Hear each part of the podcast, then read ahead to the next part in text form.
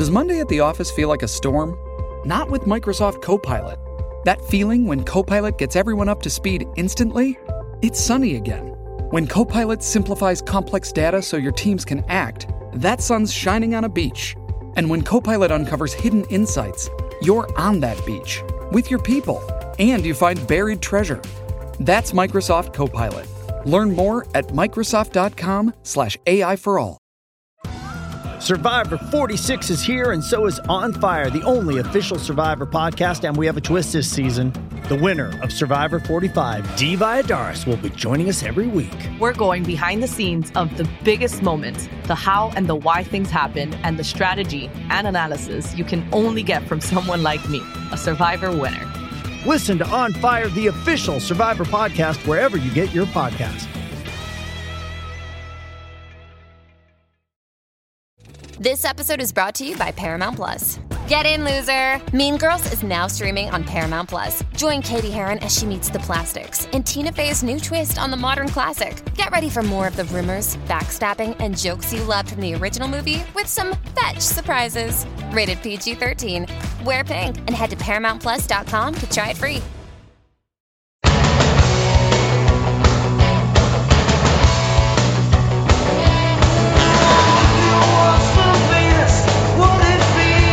Nobody worries about kids listening to thousands, literally thousands of songs about heartbreak, rejection, pain, misery, and loss. Did I listen to pop music because I was miserable? Or was I miserable because I listened to pop music? Well, music is my life, man. What do you want me to do?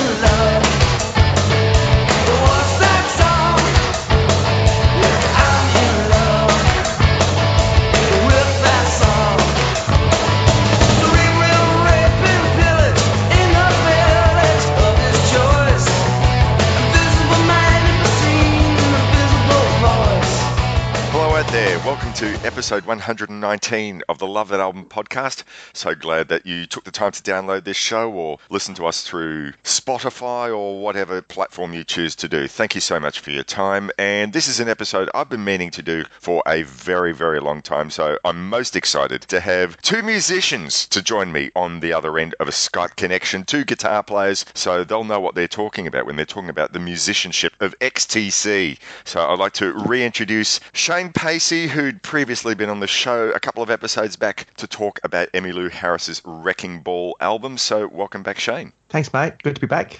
Wonderful to have you back. How's things going with the Bondi Cigars and the Shane Pacey trio? Oh, moderately busy. Always seems to be something on the horizon. Got some festivals coming up, um, a few odd gigs here and there. Fixing up to make, make a change in where I'm living, but uh, other than that, on, onward and upward. You'll be in Victoria in uh, January, I believe. Was that still Uh, still the case? No, because um, that was a little run I had worked out, but then then my trio got Thredbo Blues Festival, and we had to do a bit of rescheduling. So um, Oh. yeah, but Thredbo, Thredbo's good that time of year. It's, it's it's the only time I'd consider going to to a, a ski resort in summertime. Well attended festival. It is, yeah. It's a more, it's like a, it's more of a boutique festival. It's not one of those massive, in a big, massive tent type things. You know, they, they limit the ticket sales and it's not cheap, so it's it keeps a riffraff out. No, I don't know. I don't know. it's just one of those little type things that are. It's always good to be there. It's just a beautiful place to be at that time of year. Well, I look forward to uh, hopefully seeing you in Melbourne sometime after that. Yes, Get your agent onto it. yeah, it's in the cards. Mm, good. And my other guest, all the way from Los Angeles, all the way from his superb appearance on Ben Eisen's all-time top 10 podcast, Mr. Jeff Perlman. Welcome to the show, Jeff. Well, thank you very much. It's good to be here. Now, I had to do a little bit of looking up and seeing, well, what has Jeff done? And holy guacamole, you have got quite a pedigree of some of the people that you've worked with. Working with Don Was, working with John Doe and DJ Bonebrake, and a man who I absolutely revere or have revered for many years, Mr. Mike Chapman. We're not worthy! We're not worthy! Uh, So- You're worthy. You're worthy. They, they all, they all, everything sounds more, more hooey than it is. But you know, Give us a little bit of background about the work that you do in, in Los Angeles. well, I scooted down here from San Francisco in 2000, and when I was up in San Francisco in the 90s, I was playing in some bands, and eventually a couple of guys. I, I was a student at Berklee in Boston, and, and and I met a couple of guys there that are still two of my dearest friends, and I'm currently working on new music with my friend who was a bass player, uh, Jon Evans, who was known for playing with Tori Amos for about 18 years, and Huh. among others, he's out there on Cape Cod. So I just uh, recorded out with him, and boy, I just flashed right to the present. Um, so so backing up San Francisco, uh, the three of us, and, and my friends Jon Evans and our friend Dan Foltz on the drums, we ended up backing up Linda Perry from the Four Non Blondes, and Oh, okay. she had a solo record out. And so we basically toured with her for uh, you know a couple of years as her backing band, and from that, the drummer and I ended up playing with Shelby Lynne for a minute. But it was a good minute. It was 1999. It was a great record. That I Am Shelby Lynne record was about to drop, and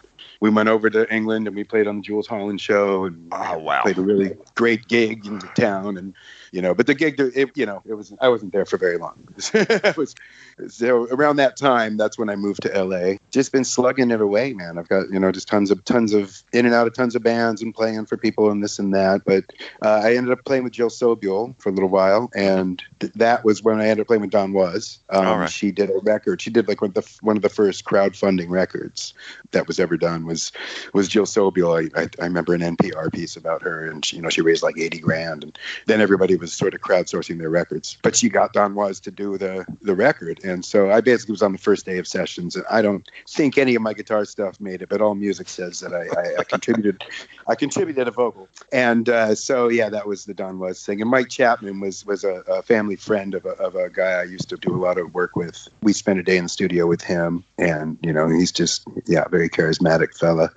Full of stories and legends. So I was definitely having the "I'm not worthy" stuff, you know. And that. Back in the late 70s, his was the name that was like on everyone's lips, and you know, he recorded albums quickly, but they all sounded fresh and bright. Man, And I've yeah. played Get the Knack more times than I can count. Oh God, yeah, it's it's incredible. And that record, you know, it was just them playing their set live. You know, Yes. I, I mean, I don't think they stopped tape between songs with that record. It was just band. I really don't. I, my friend said he was there, and they did like three songs. You know, as many as they can get, 15 minutes. They would just play it live. And so, anyway, uh, more currently, DJ Bonebrake. I get to play with a bunch in a band called Dead Rock West. Speeding out into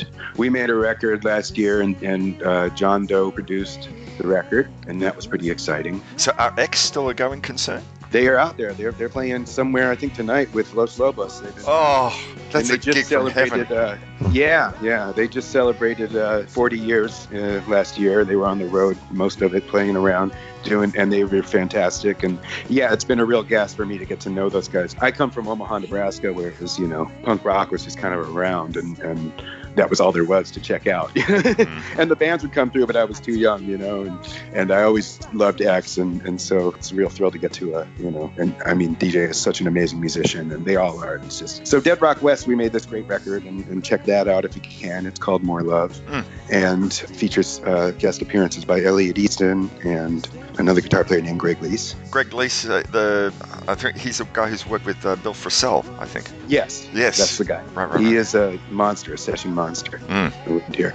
And there's a movie, a documentary film that started as just a record but blossomed into this thing that I have been involved with the band of, which is Jakob Dylan leading a bunch of uh, duets on this record of 60s tunes in Laurel, from Laurel Canyon. And they're covers of, you know, Mamas and Papas and the Byrds and Buffalo Springfield and all that good stuff and Beach Boys. And there's guests on the record are just crazy, like Norah Jones and uh, Eric Clapton is on there, and Beck is on there, and Neil Young and Fiona Apple and Regina Spektor and Cat Power. It just is. and then it became a movie. That's a doc about. This is all produced by this guy named Andrew Slater. This thing became a movie called Echo in the Canyon. So it's it's coming out, and the movie continues with even Clapton is interviewed in this movie, and Ringo is in the movie, and Tom Petty is interviewed in the movie. Crosby, Stills, Nash, all of. You know, anyone who who was around then that they could get is in the movie. It just premiered at the LA Film Festival in September, and it's currently shot being shot for a deal. So uh, I think you'll hopefully you'll hear about it. Well, I so in the movie, that's it's a combination of concert footage and studio vignettes and, and things, and the band is in all that stuff. We all get a lot of FaceTime, all of us in the in the Echo in the Canyon band. So we're pleased about that, and, and on the record, we're pretty well, well represented. So all that's coming out hopefully I might early add, next year. I've got one more person or one more group I want to ask you about because I'm pretty sure I heard you say in your all-time top 10 episode that you'd worked with the Billy Nayer show. And Oh man, yeah. earlier this year, we discussed on the film podcast the uh, the American Astronaut, which has shot up into one of my favorite films ever. So Oh, tell us about brilliant. working with them. sitting on his pedestal and reaching for a roll of paper, Mr. Satan Butterwolf began to plan his fiendish caper.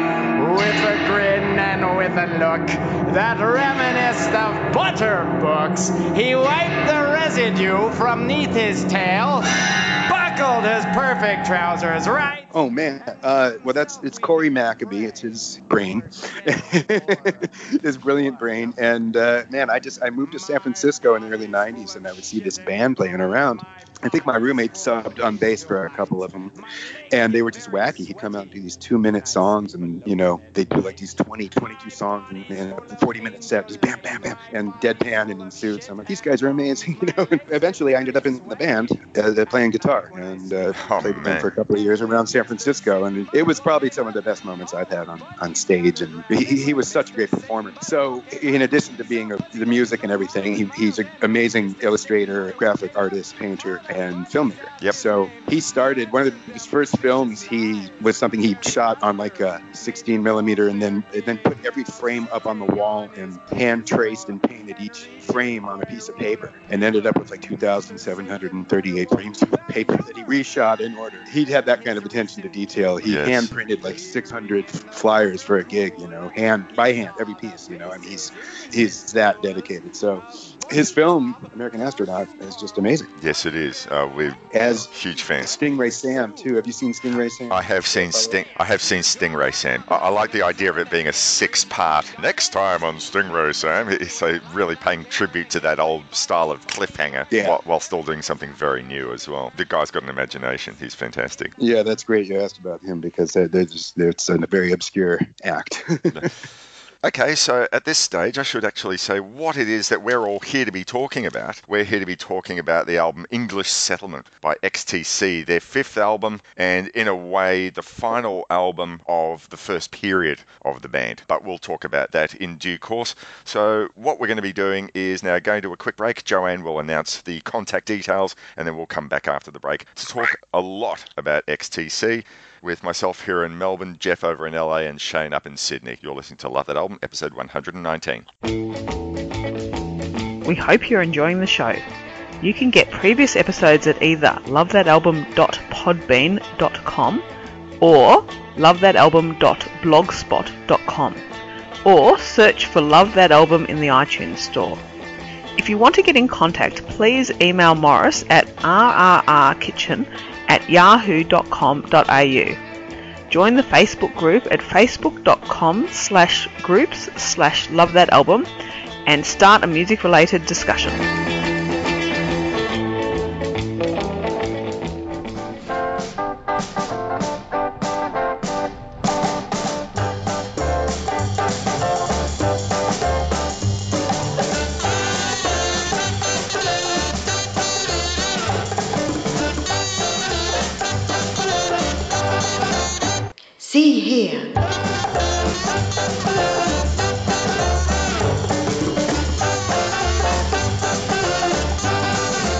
Music and movies.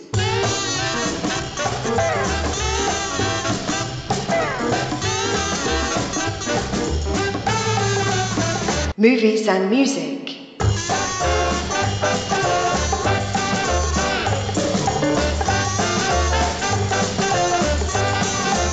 Join Morris, Tim, and Bernie every month as they discuss music related movies iTunes, Facebook, or download direct from seehere.podbean.com.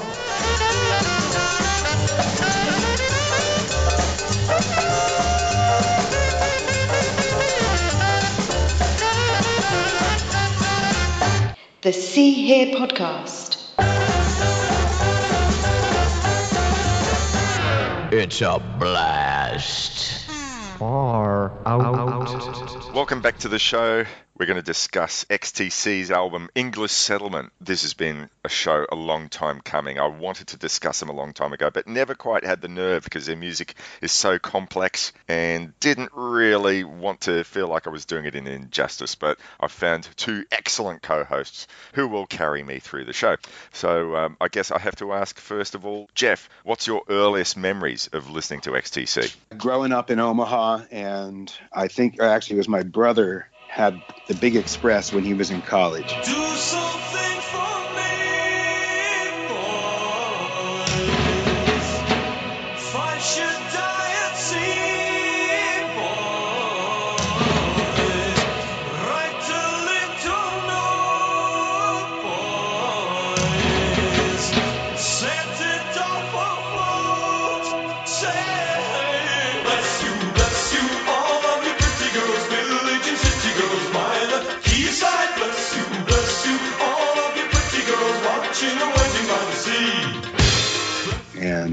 I heard the Big Express, hmm. and then I went out and I bought whatever I could buy by them. So, what was it about their music from that album that happened to hit you hit you big? I know a lot of XTC fans. That's the one that's really overproduced. Sure, it was possibly in, in retrospect a victim of some of that 80s brashness and, and bigness, but I always, I still like the sound of that record today. And just, I think, you know, it's so funky. It opens so funky with the hard pan guitar thing and the, the you don't know where one is. Mm. And it's just this funky riff, and then this kick ass drum beat comes in, and it's like, all right. Um, so it's pretty easy to get into. And, you know, later on, I, I realized that I'm just, you know, I'm really drawn to the, the way they use their guitars. It's, it's unlike unlike any other band I've, I've heard, and, and uh, I just love it. You know, I think Drums and Wires is possibly my favorite album of theirs, but that's the stuff, you know. I was just like, when I heard it, I was like, that's this stuff is amazing, and, I, you know, I liked it all.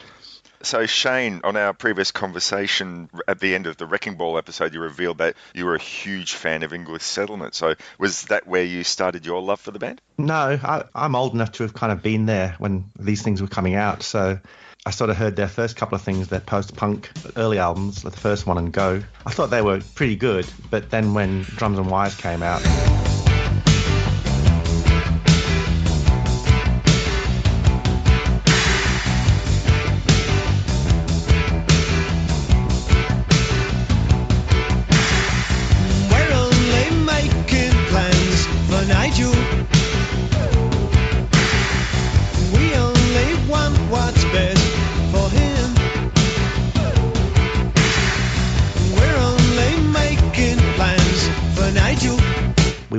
have Double J here up in Sydney. I don't think it had got to Melbourne yet. But yeah, they were thrashing that, and that blew my mind because it, it sort of had elements of everything I used to love about progressive music, but it still had that post-punk energy. Like Jeff was saying, that it's, it's the guitars; they're so angular, and yes, uh, they keep on hitting notes that you just wouldn't expect a guitar player to hit. And I think some of that comes from. I'll, I'll probably talk about. We'll talk about it later. Some of it comes from Captain Beefheart's Magic Band. I think I hear a lot of that kind of Oh, wow. Uh, out of tune, not out of tune, but sort of atonal guitar. so, yeah, beautifully dissonant. yeah, yeah, and then um, the album for me, the, the XTC album for me is Black Sea. I just love the drum sound on that album. It's massive, and it's, the songs are so moving and good. And then English Settlement is this huge thing that I'm still years later kind of discovering things about. It's like it's that, it's that White album thing. Of there's so much on it, and Mhm. yeah. So that's yeah, I've been there right from the beginning really, and uh, always listen to them. I always pull them out occasionally. Like a lot of other teenagers at the time, my first sighting of XTC that I can recall was on Countdown when Senses Working Overtime, I think was Yeah. the, the new single. And I think I'd possibly heard Making Plans for Nigel somewhere on the radio, but I Yeah, can't really recall that for, yeah. for terribly much. I don't know if it played on 3XY down here or not.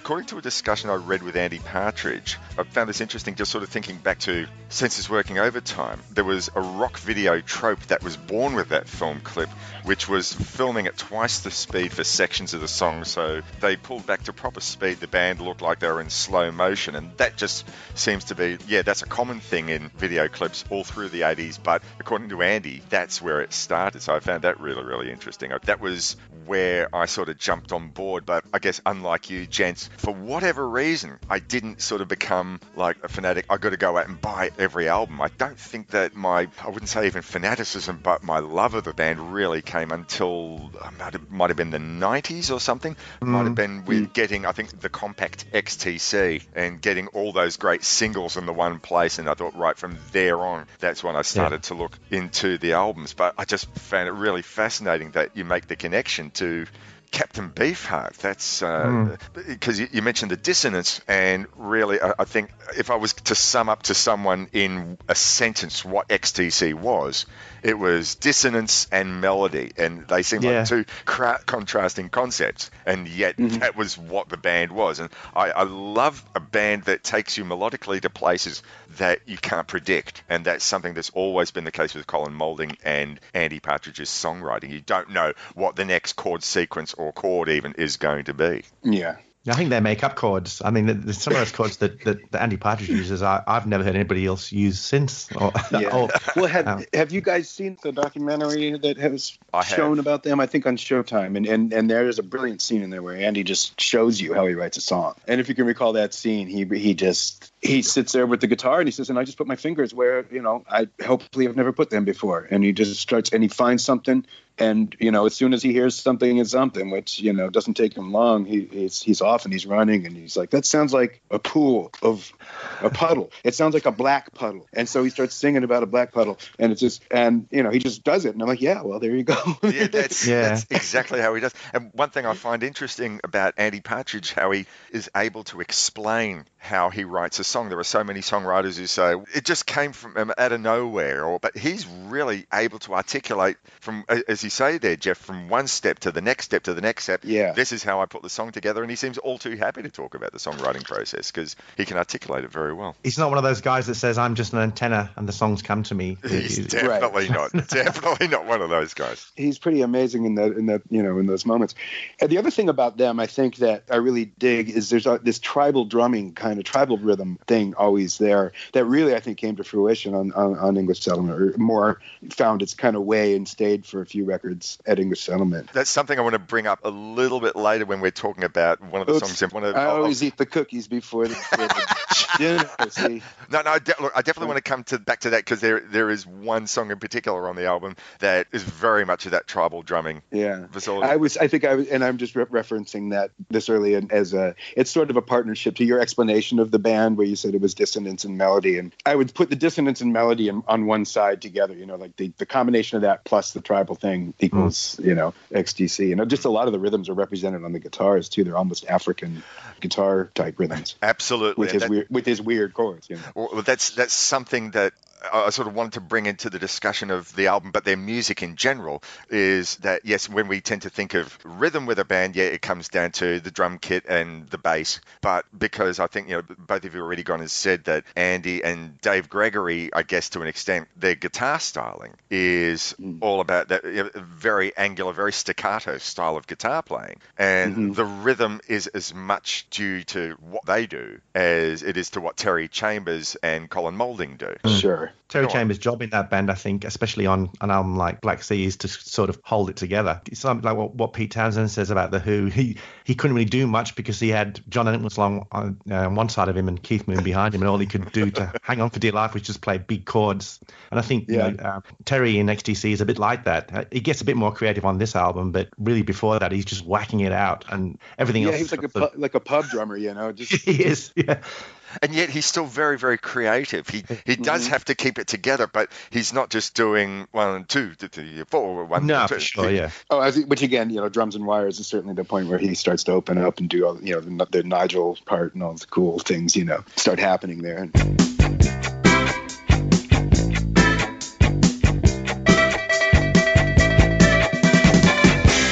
first time I saw you standing in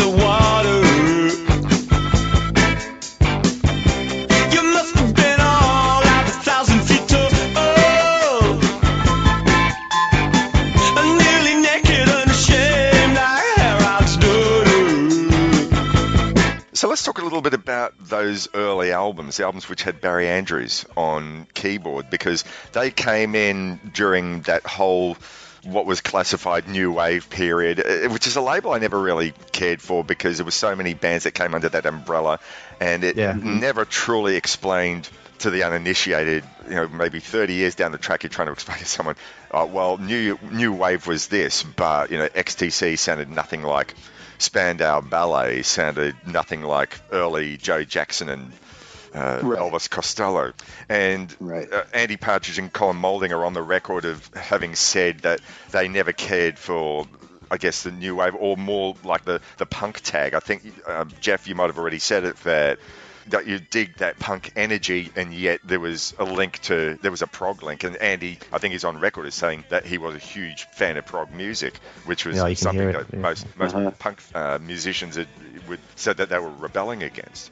True. There was uh, never going to be a, a punk fan at the time. I mean, maybe nowadays it's different, but you, who would say that they that they dug Emerson, Lake and Palmer or, or Genesis? This Right. is something that they were rebelling against. Nobody cares anymore. They rode in on the back of that punk, oh, you know, after punk that thing. They, they, they were they took they saw that opportunity, I think, and, and got on it real quick, and then got off it real quick.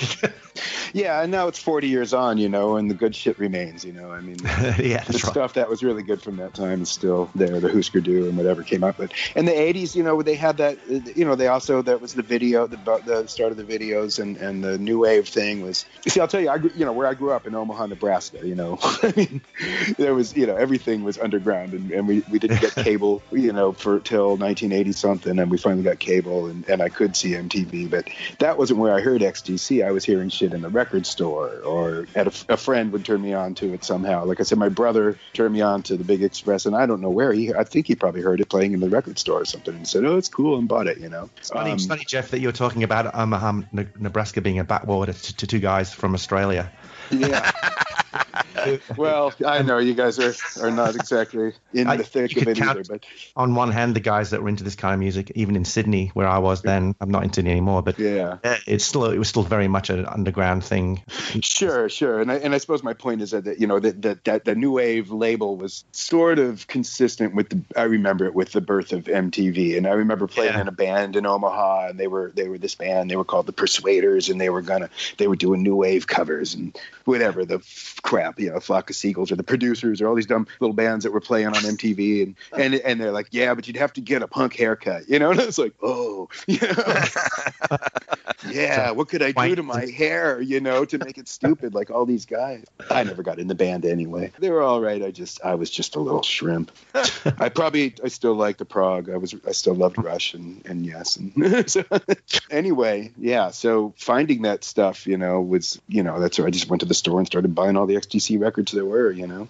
It was a very exciting time to listen to music. That that kind of uh, cusp between Mhm. the end of punk rock and the beginning of like all that new romantic stuff, which was that's the sort of stuff that sent me running, screaming towards blues and roots music. Right. Um, but in between there, all these bands that you've mentioned, some of them already, like XTC and uh, the Gang of Four and uh, Joe Jackson, and uh, they were very creative, but with lots of energy. The songs were nice and short. There, there weren't many epics or anything.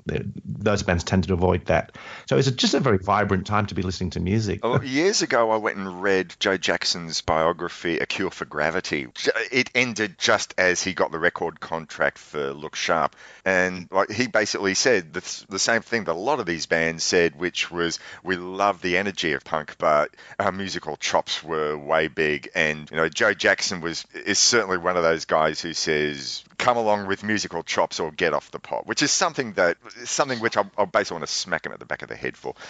He was classically trained, I think, in percussion, not in piano, at um, Yeah. at the London London Academy of Music, and but he was drawn away, like he'd been playing in all these covers bands and things like that, and then he just sort of got swept away with the energy of punk, but was wanting to use the chops that he had. And I mean, you listen to albums like Look Sharp and I'm the Yeah. Man, and he uses piano, but only sporadically. You It's know, true. It's very, it's very much that trio playing, and, and the piano makes appearances. You, you tend to think, put in your mind more of him like a piano man, but those first few records was mostly guitar, bass, and drums. Yeah, definitely a three piece. The chords are very, they're still sophisticated. It- it's- it's- Yeah. Sometimes they're, they're hidden written because it's played with such you know power Sure. and speed. I mean, it was yeah written on piano, obviously, and Yeah. orchestrate, orchestrated for the bass and the and the guitar. You know. Yeah, that's that Was cool. yeah. That's how we got that cool sound. So coming back to the XTC, you can edit that out. coming back to the early couple of albums, we're talking about that whole new wave, early punk period. Those first couple of albums, which uh, come out, I think it was uh, you, Shane, that mentioned uh, uh, White Music and Go To, and Yeah. that, I mean they're still great, but they do sound very much a product of their time. You know, with Barry Andrews. Yeah, a whole uh, different band. Organ playing, which sort of really does recall the whole Steve Nieve thing on those Yeah. early Yeah. a- attractions albums. And yet, what they're also coming through there is their strong sense of it's it's 60s sounding in a lot of ways, but without it being a pastiche like the Dukes of Stratosphear went into. So, it got songs like Right. uh, Into the Atom Age.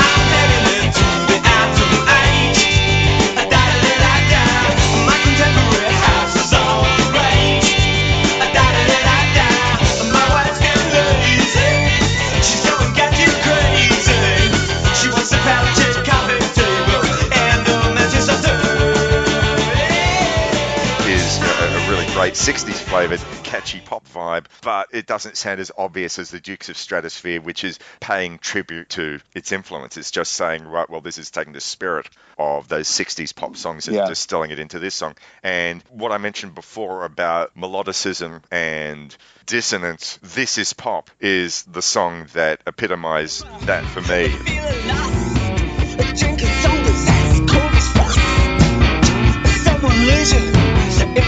In my direction. Crazy on the jukebox reaction. Well, why do you call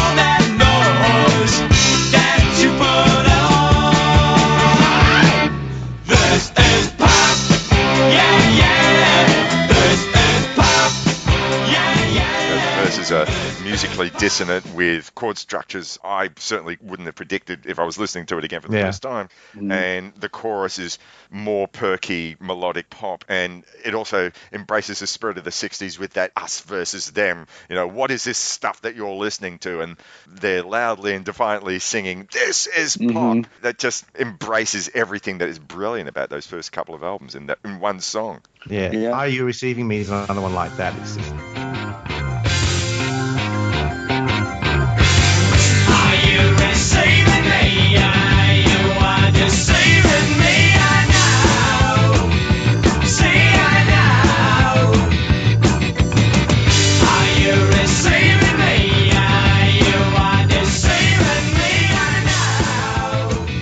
it's the Oh, same yeah. formula in a way. It's, it's got this. The, the chorus kind of just. It's like getting kind of cool water poured on you after being Yes. being really hot and sweaty. It's it just comes in and it sort of makes everything all right again. And then that's the thing they do a lot. Mm-hmm. They, do- they they do like their kind of choruses, and they like they like to use other parts of the song to do their weird stuff on. It's, Yes. it's quite smart, really.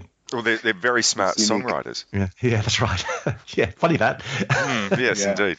and so uniquely Colin at the same time. But sort of like when you first hear the Beatles, you, you, you're not sure who's sing, whose voice is whose. You know, it takes you Yeah. a little while to realize, and then eventually you you know you know in a nanosecond. Look, I, I, Yeah. I think in the early days of me really sort of becoming a fan, it, it was it was a little difficult, and except for where Andy would go really over the top and do that whole type of thing. yeah, yeah. Sure, But, yeah, yeah. but when he was just singing regularly, then yeah, it would be difficult for me to tell the difference between Yeah. the two of them. They had this decidedly spastic sound, you know, on those first two records, and it was, and, you know, it was largely that Farfisa. Yeah. you Right, know? right. And it, it's just in that, like, that's what harkens the '60s out of it, I guess. But but then there were those funky moments, like the, I mean, the, the brilliant cover of All Along the No, that's brilliant. You know.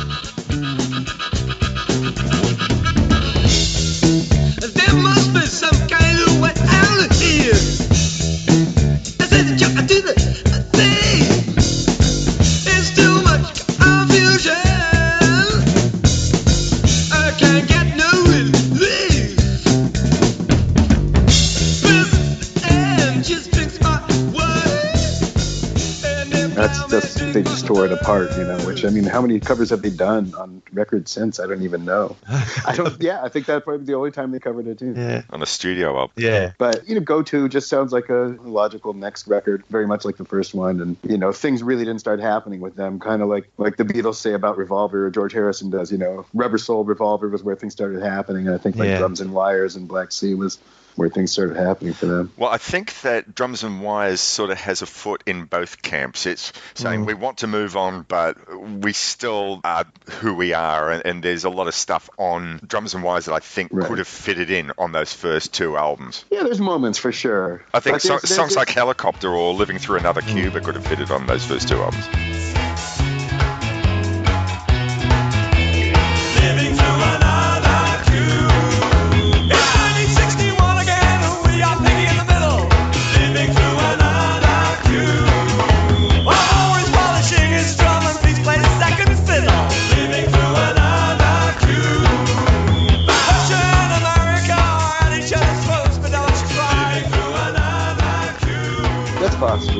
Yeah. Still that spiky sound. I mean, okay, even without Barry Andrews being available on, on uh, that album, but there's still something Yeah. about it that sounds very sharp, very angular. There's dissonant. Yeah, They never really exactly. stopped doing that. Yeah. Yeah, they always So- had that. Just Steve Lillywhite, you know, was the real addition that kind of probably brought drums and wires in, uh, into a new realm. You know, Yeah. working with a real producer like him. What are your favourite cuts off Drums and Wires or Black Sea? And, and where's there a song that you think, okay, this is something different for them? Towers of London off Black Sea is the one where I just thought that they were able to bring what they were doing uh, before and mix it with just this more immediate.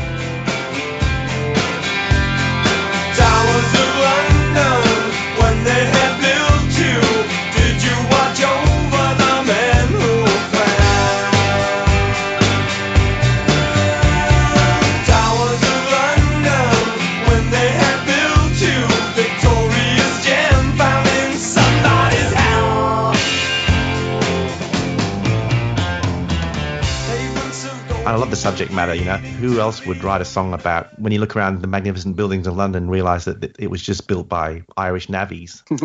just as in, I mean, who writes songs about those kinds of things except him? You know, it's just Mhm. amazing. I used to listen to the radio through my stereo when I was young, and I had my stereo on each side of my bed, and just I'd never heard anything like that because I was I'd already made a couple of records by that stage. Just never heard drums sounding like that before, and it wasn't that 80s oh too much drums, too much reverb. It was just I think it was where they were recorded, so big and uh, roomy. Just that that song, and then that made me go and buy that album because I hadn't, I had drums and wires, but yeah, I love that album, especially that song. Jeff, so you'd already heard the Big Express, so you already maybe had that mindset Right. of them being a certain type of band. But when you went back to the early albums, did you think that there was a moment in Drums and Wires or Black Sea that you thought, okay, this is them trying something different to what they've done before? Yeah, I mean, I think drums and wires has things like you know, complicated game.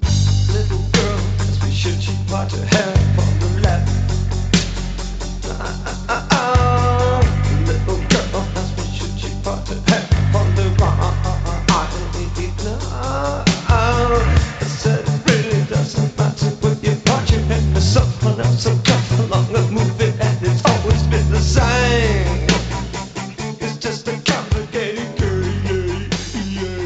pretty uh, intense tune, and the big drums are are starting to happen a little bit. You know, again, it's very dissonant and angry, much like those first two. There were moments on that record that stuff like "Roads Girdle the Globe," and they're cool. But yeah, no, I, there's a bigger progression further on to, to Black Sea, and like Shane was saying, you know, I mean, Towers of London is a great song, and just that that they recorded wherever that in some castle, and, and they and a real natural room sound, and Yeah. in a time when everybody was smashing digital reverbs in, in your face and, and, and they just made a nice breathing natural. The guitar tones are huge and Oh yeah, and yeah, the writing is progressing. It's sort of and then you know lyrically he he also gets that thing that Ray Davies pioneered, you know, of just writing about growing up in London and suburban London and, and Yeah. just looking out the window and you know there's the couple across the street, you know, respectable street is Yeah, kind oh, yeah, that's a great song, almost yeah. almost a Kinks, you know, type of lyric. Absolutely. Um, I mean, this this is something that I wanted to talk about, which was the fact that I've always considered XTC to be a very English sounding band, like Very, the Kinks. yes. And yet, it, with Ray Davies, it was always because he wrote about very English things like you know coming home in time for tea and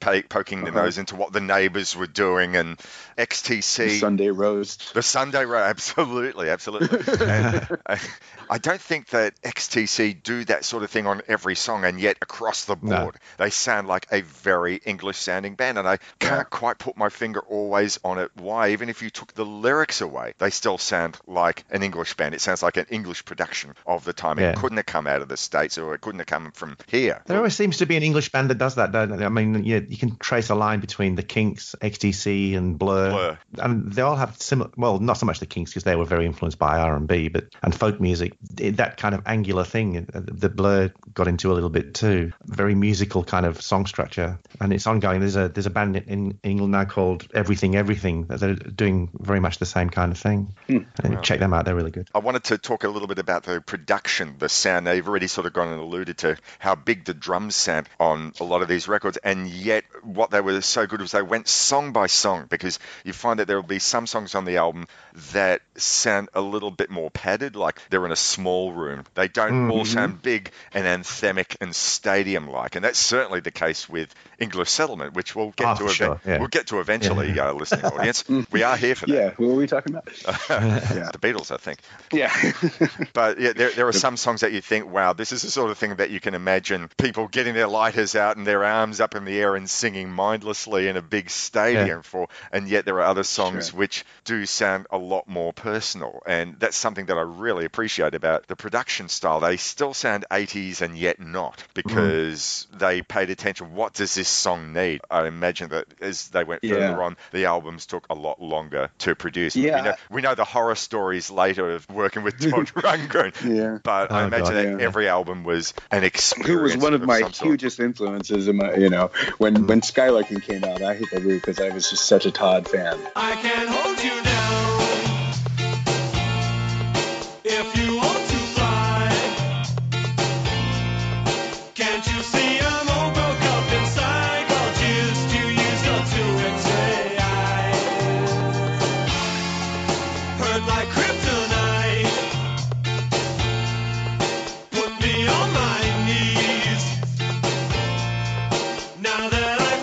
I still am in a certain. I had to gravitate away. I mean, I'm, I'm going to admit some geeky shit. I mean, that's the only one I ever subscribed to the fan letter.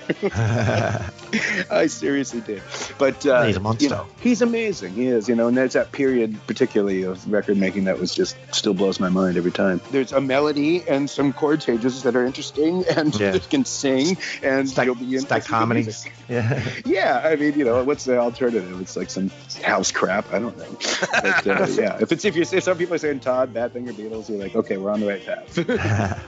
Absolutely. You know. Certainly by English Settlement, the, the the huge drum thing had become secondary. I think um, it's on a few songs, but Yeah. like you say, Morris, it's there's lots more padded drums and uh, just rhythmic feels, which I think might be due to the fact that they had stopped touring and they didn't need to have big, massive stadium songs because they weren't doing Right. anything like that. Well, so I, I, I think that they actually hadn't formally declared that they were going to stop touring for English Settlement, but you know, Andy got that thing where I think his wife of the time had gone and flushed his, His anxiety pills, yeah. medication down the toilet Yeah. on the tour that was supposed to be promoting English Settlement, but it was Oh, after that. I thought it was Black Sea. I thought it was before. No, no, that. no. They, Yeah. they intended. Yeah. Although I think Andy had said he was bored with the idea of touring by English Settlement, Yeah. but they hadn't actually said ah, enough. It wasn't until that tour that I think he said, "All right, no, fuck this, no more." Yeah. Well, maybe that was precursor. Like, maybe that was in his own head. He was kind of precursing that by making music that.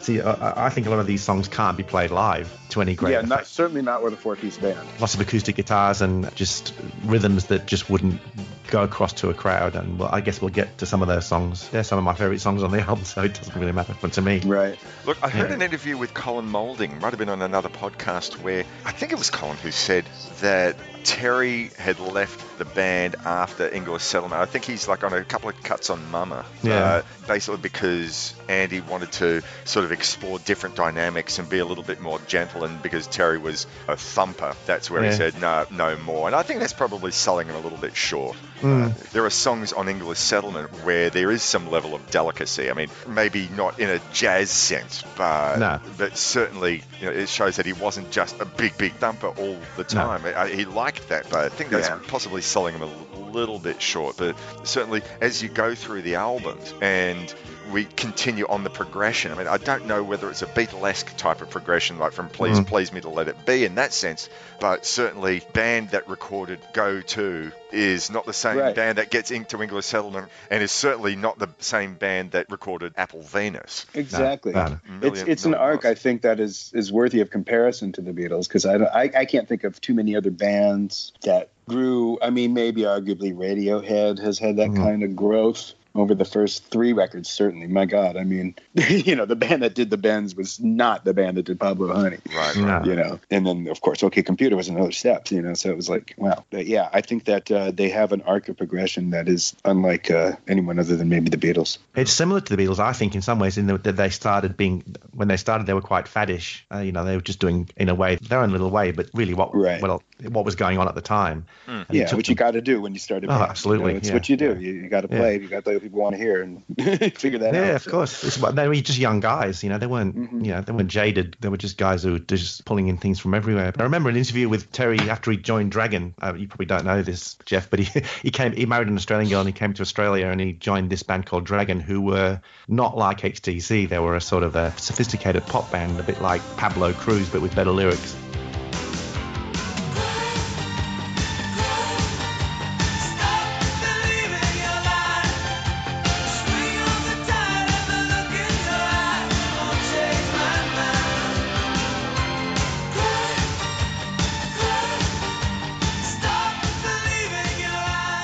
And he said, I had to leave XTC because I, I didn't like the songs they were writing anymore. That's my Swindon accent there.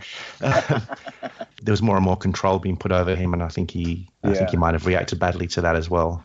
Yeah, he said in the movie that just the tour, not touring is what really caused him to Yeah, yeah. leave. You know, he's like, I don't know why a musician would not want to tour. That was his direct reason in the film, but So If you've never had a panic attack on stage, you wouldn't, you wouldn't understand. right, yeah, I know. It's Yeah, it's, it- there's it's- footage of him. I don't know if it's on YouTube. I saw it on an, an earlier documentary where you can see him just struggling and then just running off. And it's Wow. uh, as somebody who's in the past had anxiety issues and had a couple of attacks on stage, it's horrible. wow. You know, and it, I can't imagine. it's the it's the ultimate malady of the control freak. You know, Yeah. which which I- which I'm sure Andy Partridge is to a lot of. Oh, absolutely. In, re- yeah. yeah. Oh, that's I think on the record. yeah.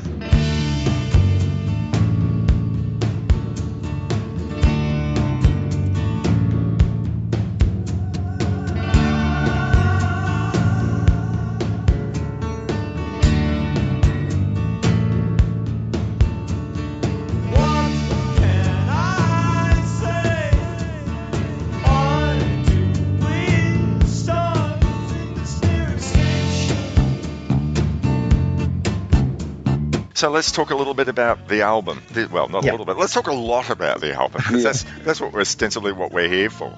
In a way, it's probably a bit of a stretch to say that this is a concept album, but I think that there has been a suggestion which I will definitely subscribe to to say that this is a take on modern life. And this is actually sort of one other thing about progression from the early albums to this album is that there's a lot of socially conscious stuff, which that was sort of starting to get into, which was not in the early days. But this Sure. album covers such delightful subjects as you know domestic violence and Islam. Oh, really? Yeah, well, on, on one of the songs they, uh, but, but uh, if we get to that song, Okay. Um, Yeah. Well, uh, so it's domestic violence, and uh, there's the destruction of historical artifacts in the name Yeah. of progress. I guess maybe it's a sister song to Towers of London in that regard. Yeah. Laziness uh, in alignment with technology, and that's maybe you know, that song is way ahead of its time. Yeah. Uh, fascism and feeling overwhelmed with modern life. So, I, once again, not necessarily a concept album, but lyrically, there are these Yeah. running themes Prob- which go very well with each other. Yeah, certainly their most cohesive record lyrically. Mhm. It's like traveling through a little town, all the dark characters and things, looking under the rug at all these things. I think it's a better concept album than a lot of albums that purport to be concept albums and say that. Yeah. Like you said, Morris, that every song sort of tackles a, a, an element of being at that time in the world. You know, Yep. it's quite a big thing to tackle, and I think they do. You know, they have a good stab at it. And, Yeah, there's not like only like love songs or anything. There are songs on it which the we, we tend to sort of think of you know Andy as this very downbeat sort of guy, uh, or at least very serious sort of thinking sort of guy. Mm. And yet, when you think about something like Senses Working Overtime, that's really a- a very optimistic song.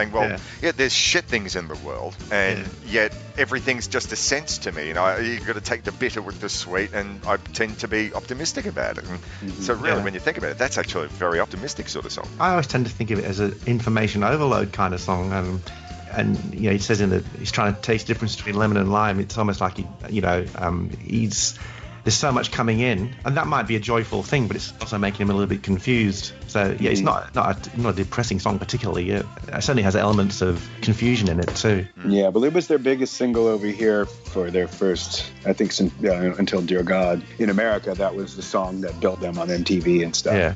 And in that film, he talks about writing that one. If you recall, he was, he, I think he, you know, he really wanted to blatantly get a single. Simple as and that. so he was thinking of songs. He's like, what do I got to do? I got to write something very simple. Okay, what's simple? A, B, C, you know, like the Jackson Yeah. Five. Well, okay, what about one, two, three? Well, okay, one, two, three, four, five.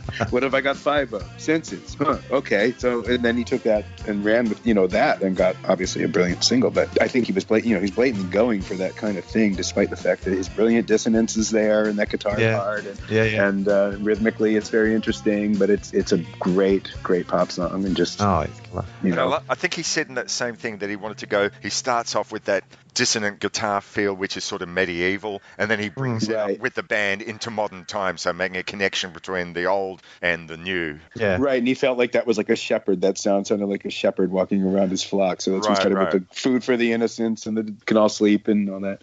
Yeah, the, the pre-chorus is very much like it reminds me of the Who. You know, it's got those kind of power chord with the, the Right. suspended the Oh. suspended uh, fourths in it, uh, that which the Who obviously almost Mhm. own, and then into, into that chorus. And that's really it's funny. You, uh, you were saying that about the one two three because that's obviously how his mind works. He said, I'll, "I'll start with something simple, one two three, yeah, that's cool." But then obviously his mind just suddenly goes into the senses, which is not not particularly a commercial kind of thing to think about. So he just he's, got a skewed mind uh, that, Yeah. that just works for and against him sometimes, I think. But there in this song, wow, it's just a perfect match. Well, there's a lot about this album that melodically you, you could sort of see, yeah, okay, that it's got a commercial sense to it, or at least a sense for someone who might only listen to commercial music but has a sense of adventurousness that they want to go a bit further. But lyrically, there's some very dark Oh, places yeah. here, as we'll we'll get to. But before we sort of get into specific songs, I did want to bring up there's something that we sort of discussed a little bit before we started recording,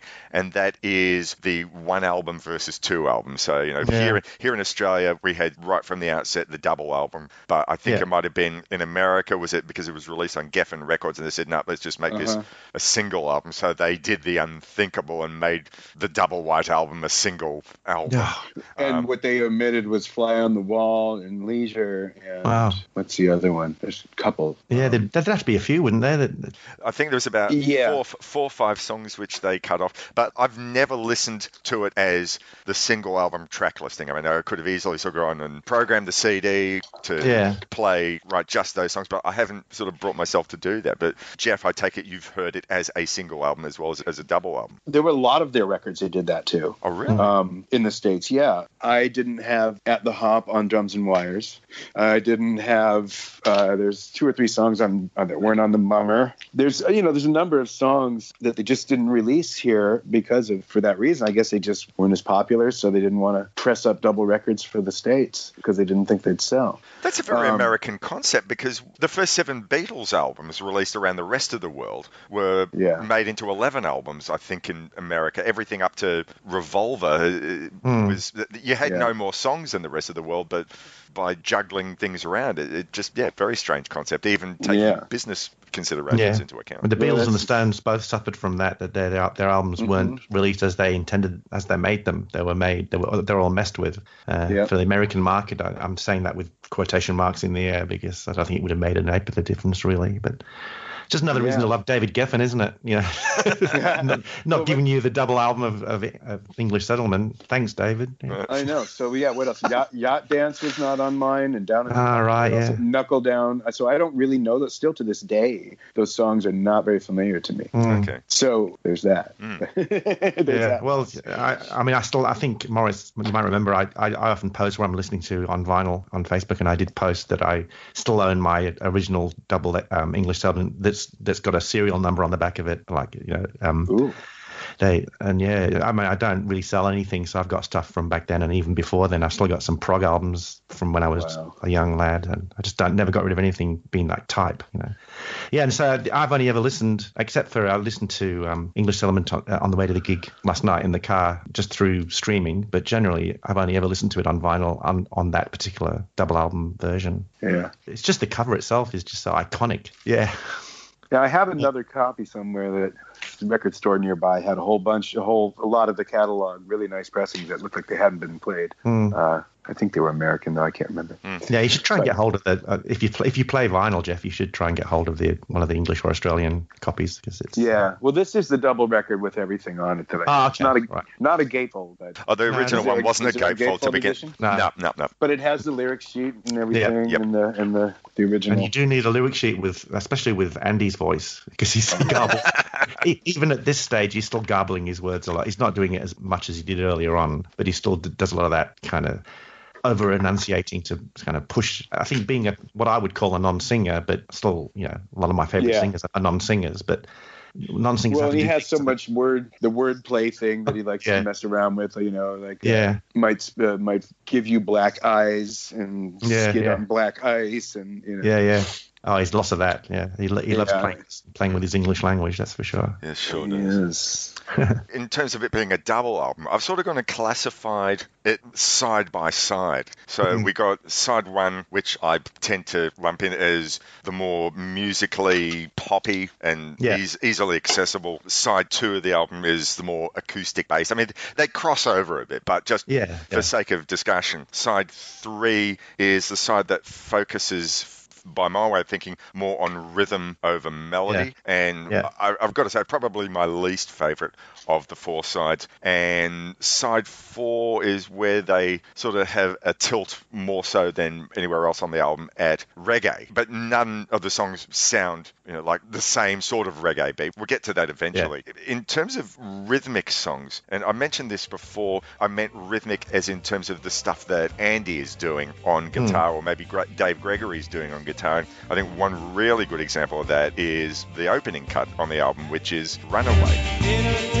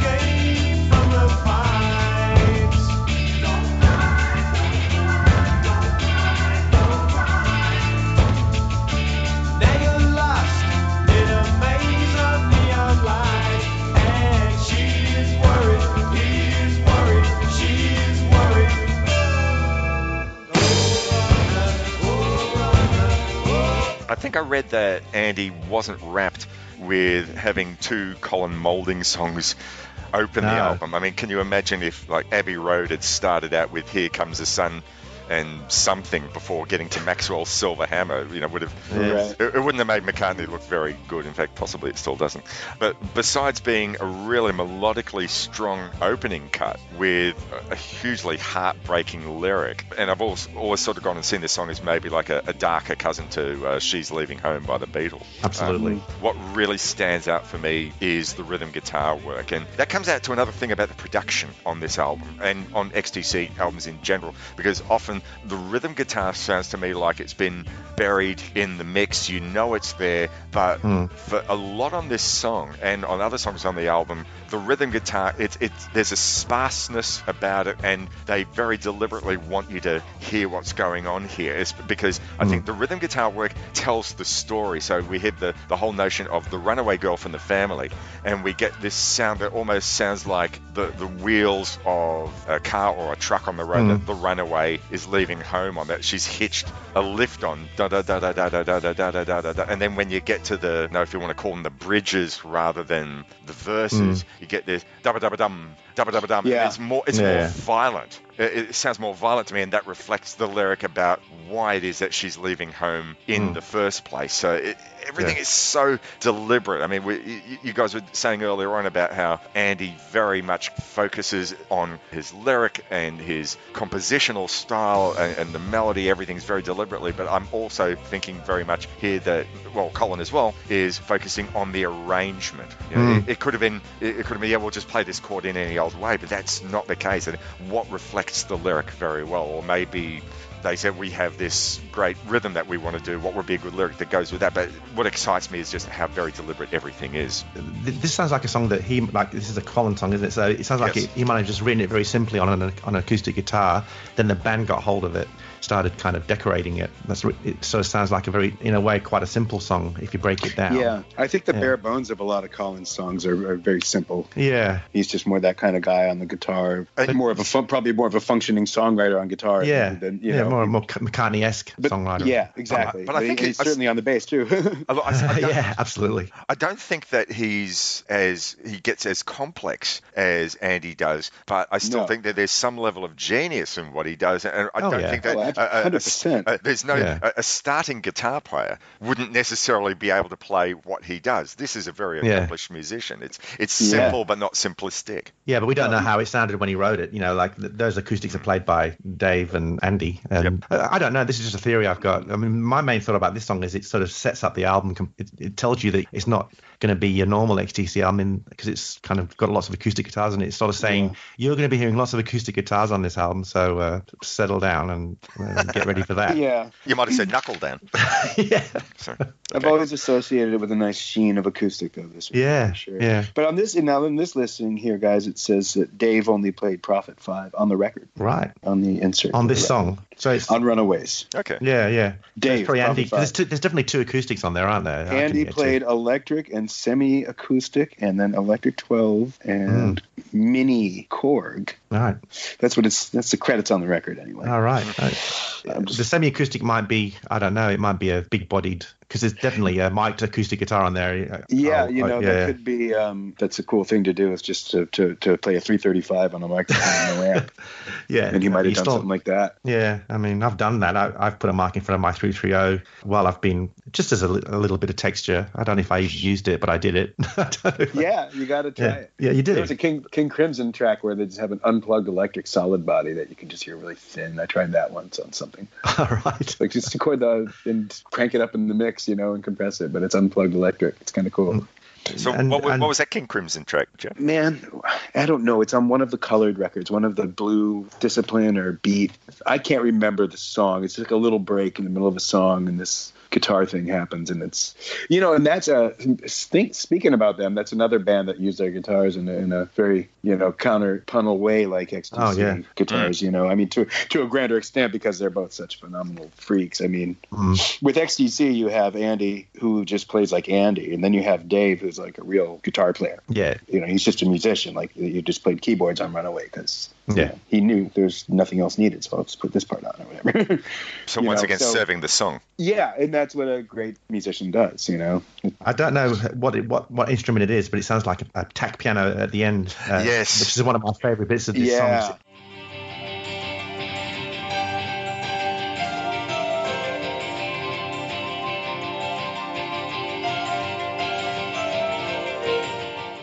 Sort of reminds me of the end of uh, Magical Mystery Tour. It's that kind of Right. almost Beatlesque kind of That's uh, more dreamy looks like piano. something Colin played on, on the piano. Yeah, I love the fact that they don't overdo it. They just sort of think, here's just a little bit of flavour for you. And they could have said, oh, this sounds great. Let's put this all over the song. But they never did because No, they are it's a lot- servers of the song. Yeah. it's a lovely moment in that song though. It's just magical. When there is this compositionally rich, you know, you can't really. There's not a lot of room for tons of parts. Otherwise, you're gonna. You you lose it. You know, you'll lose the Yeah. composition, and which is Andy's smart. case is on that guitar and has to be the Yeah. focal point. Otherwise, you can take apart like we were saying with the Joe Jackson thing, and you transfer the piano arrangement to the trio. And but I don't think Andy's tunes. You know, you need his wacky guitar. No.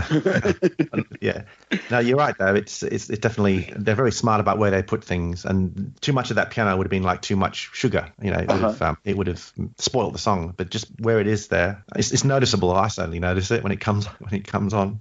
And I'm wondering whether this is an intentional thing, but on the certainly on the double album, I know it's not the case on the single album, but the placement of Runaways at the very beginning of the first record and Snowman at the end of the second record, Terry Hmm. Chambers is playing a, a very very similar drum pattern, and I'm just wondering whether that was like you know two bookends. Yes, we've taken it through here, and this is where we're finishing, and Yeah. it's sort of uh, rhythmically where we started. But I want to bring up Snowman again later on, so maybe go Yeah. into it a little bit more Yeah, down never- down the track. I never tied that together though. That's interesting. It is a Mm. it is a similar vibe. That, that, But they did that on the sing- the single record here. Adds, and it started and ended with us. uh, did, I, I think was it Snowman was like the end of side one of the single record, was it, or, or was it, or did it end up somewhere in the middle of the? Uh, no, I think Jason and the Argonauts was the end of side one. All right, okay. And then uh, I don't remember what started this. I had a cassette somewhere of it. Mm. That was that was actually I think my first copy. Was I bought a, a pre-made cassette, uh, uh, you know, an, an American cassette release Right, right. because I just listened to stuff in the car all the time. The other song I wanted to bring up from a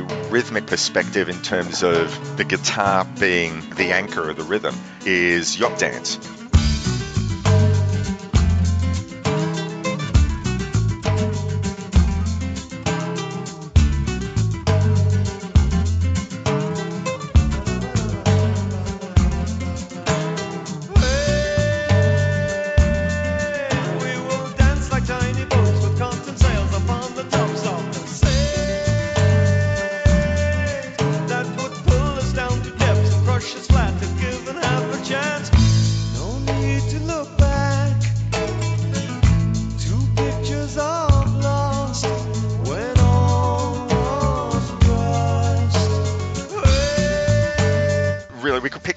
Number of songs from the album to illustrate that, but I read something or maybe heard Andy speaks about something in an interview which I found really quite fascinating.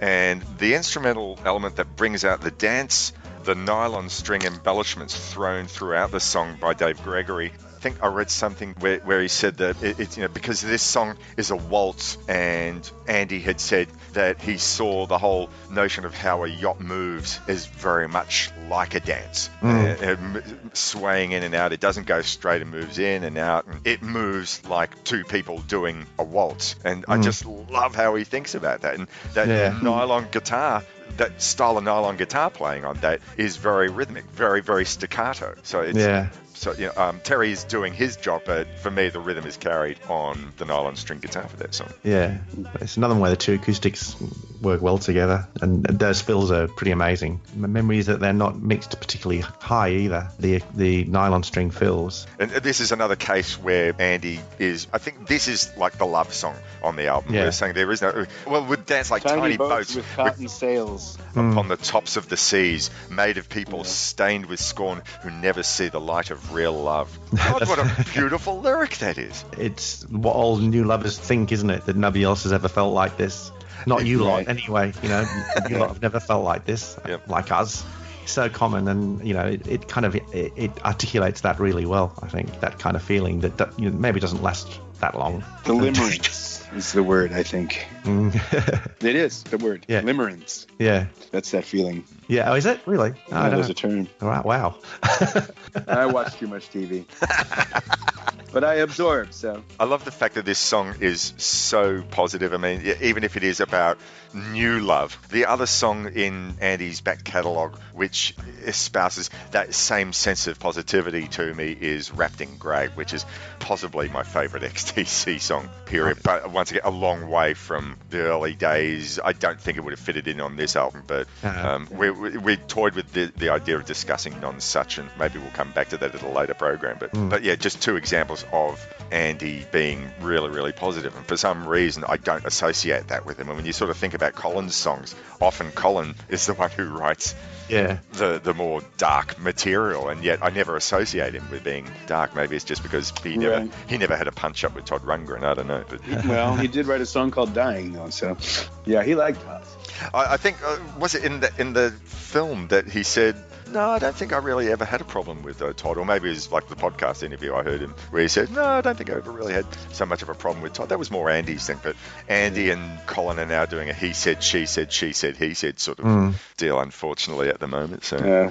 Well, it's two control freaks, isn't it? Really, Todd and It Andy. is. Yeah, Yeah, you're not going to get a smooth sailing relationship there unless one of them does a lot of compromising. Well, yeah, and they, and they, and they come from opposed styles because Todd Yeah. makes a record very fast. I mean, things Yeah. happen, and he doesn't deliberate. He just that that got it, boom. Yeah, yeah. I mean, his, his his production motto is if you if you know what you want, I'll get it for you. If you don't know what you want, I'll do it for you. So, so and he, you know, he's got no time to waste. He just gets. That's to why it. a lot of his- And then Andy, Yeah. conversely, Mole's options. Let's try this. Let's try that. Oh, last night I Hmm. was thinking about this. And come in the morning, can we recut this and that? You know, and Todd was going bonkers because he was like, "No, we did it. We got it. It's mixed. He's It's mixed. It's out. you know, it's out. You know, pretty much. Well, his mix Have you was seen the- big issue? They didn't like his mix, which he did in one day.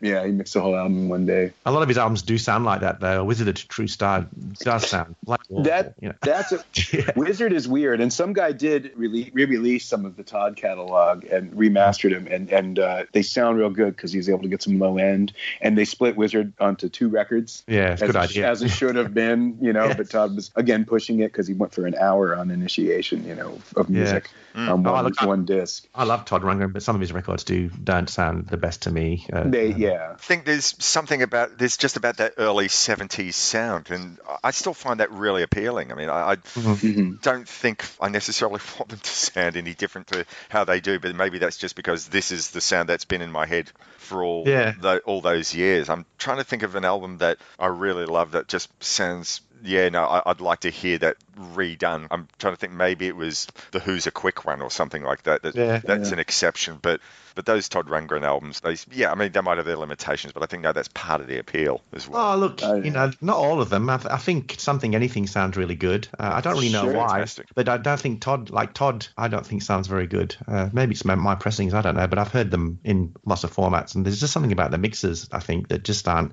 He doesn't like bottom end very much, and I do like a bit of a warm bottom end, you know. Yeah. But but that's it's some. It's, they're still great albums. I listen to them all the time, but Oh yeah, totally. But that's his thing. Yeah, it's very Yeah. it's very thin. Hmm. production's not going to stop me listening to music I like. It's just going to make me think, oh, that could have sounded a bit better. Yeah. I think it will. If we, Yeah. if any of us who make music do think that, we can't help it. Yeah. Yeah, well, Give me that. Give me that white album. I want to remix it. I know.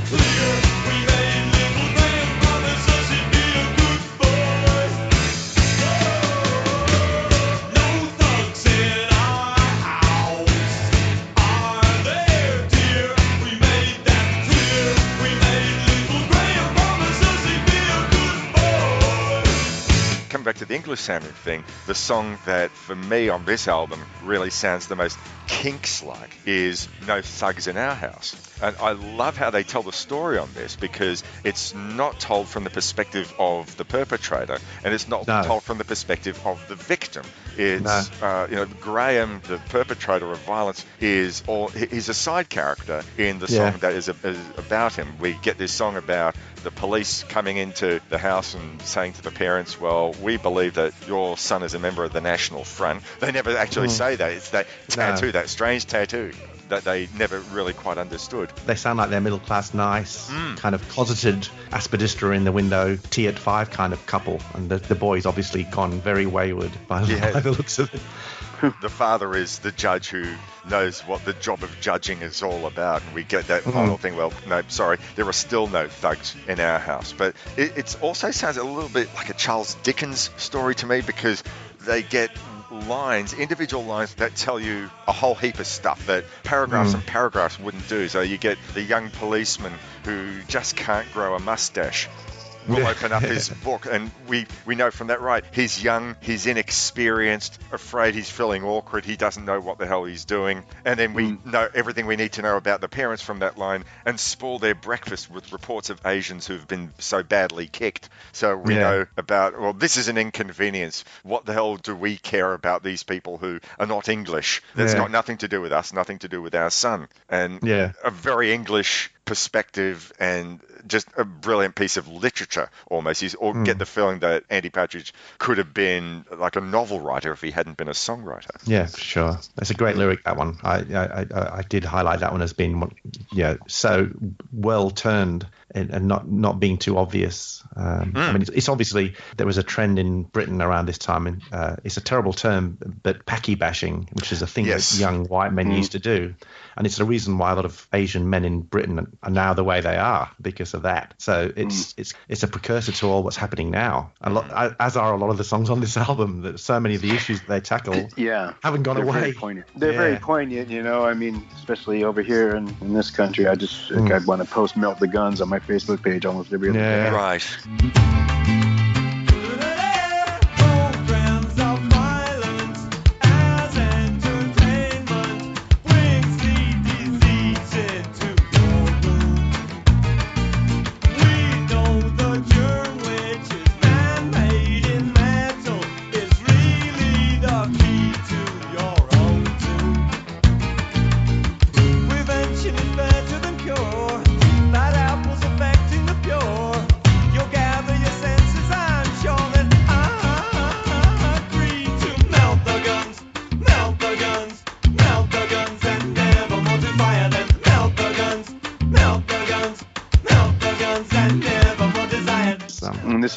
This is 82, you know. Yeah. And there's just you do you realize just not much has changed. Which just got with worse. uh, You, you would have Yeah. you would have thought that someone who's in an anti-NRA campaign would have contacted Andy and said, yeah, "Can we use Melt the Guns as our theme song?" Mhm. yeah. By Is it too yeah. extreme for, for Americans there? Because there, are, what's it's, um, it's like a Venn diagram with Americans and guns, isn't it? Like there's people who want the right to have a gun, but want to be uh, quite support gun laws and licensing laws, and and then you have people who just don't want any constrictions on gun ownership whatsoever, and then you got people who just don't want any guns. But are they more in the minority? I would imagine. It's just like a very frustrating issue. You can't tell people what to do. That's the other thing. You can't. It's America. You know. You can't tell. Yeah, you can't. Yeah. And you know, whatever. I mean, like, well, Yeah, maybe we should tell you what to do because this this is no good. You know, it's just, it's just wait. You know, just and and there's you know the the issues in here just get so uh, broad Hmm. stroked on whatever side. You know, that's whole taking away your gun. It's like no, it's not like that. Just Yeah. want to make it really hard for people, especially those with mental issues, to get Yeah. a gun. That's all we're trying to do.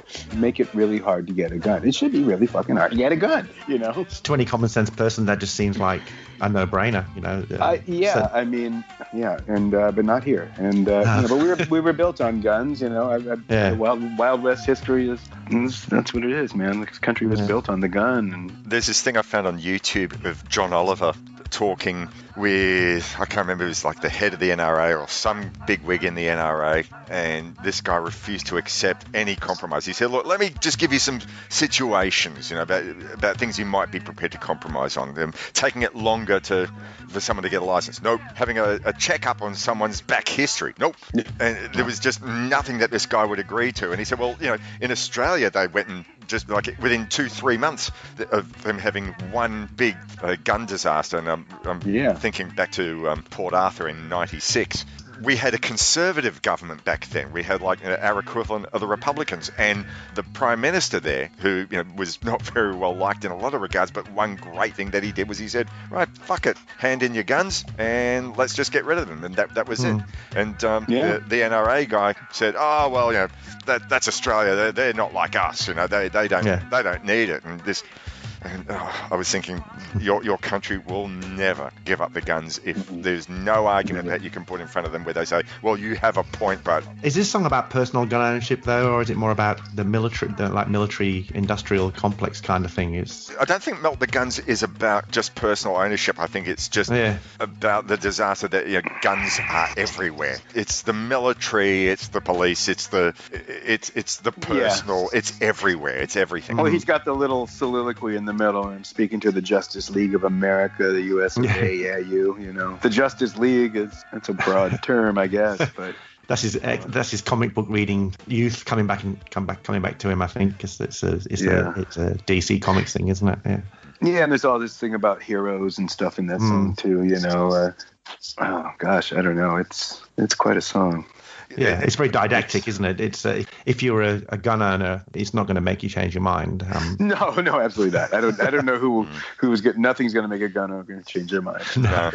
It, it almost seems trivial in a way to discuss it as a song and as the music, but musically, this is another song where the guitar plays the rhythmic element. I just, Yeah, I for love sure. that. I love that Oh, yeah. rhythm. That ba, ba, ba, ba, ba, ba. Very staccato, Yeah. and but it's Yeah. exciting, and it's if you forgot the lyric for a second, it's actually a really fun song. But Oh yeah, the it's, lyrics it's, are such an important part about it. this is one of those where the captain that that guitar intro it, to me is very Captain Beefheart um, Mhm. derived. It's, it's, it could have been off, maybe not Trout Ra- Mask Replica, but maybe off Clear Spot or something. It's just Okay. the and, and the way the drums come in too. You almost expect instead of Andy coming in with his vocals, you, accept, you almost expect some you know, the, the captain to start growling about bug-eyed beans from Venus or something. You know, if he wasn't listening to that stuff when he was younger, I'll I'll eat my hat. It's it's just Yeah. See, he, he he'd pretty well left this behind by English Settlement, but there's a few songs where it appears again, and this is one of them. That that intro you just talked about, it could have been off any of the middle period uh, of his albums. I think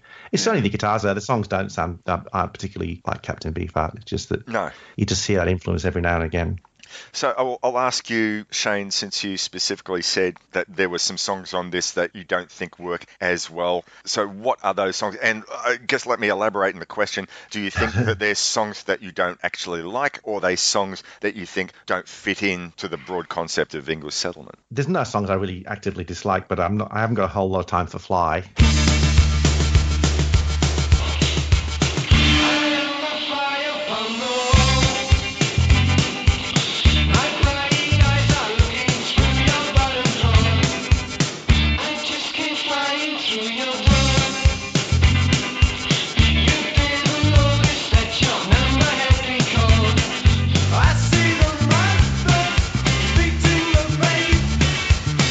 I don't think it quite works, and I don't like the effect on the vocal to make him sound like a fly.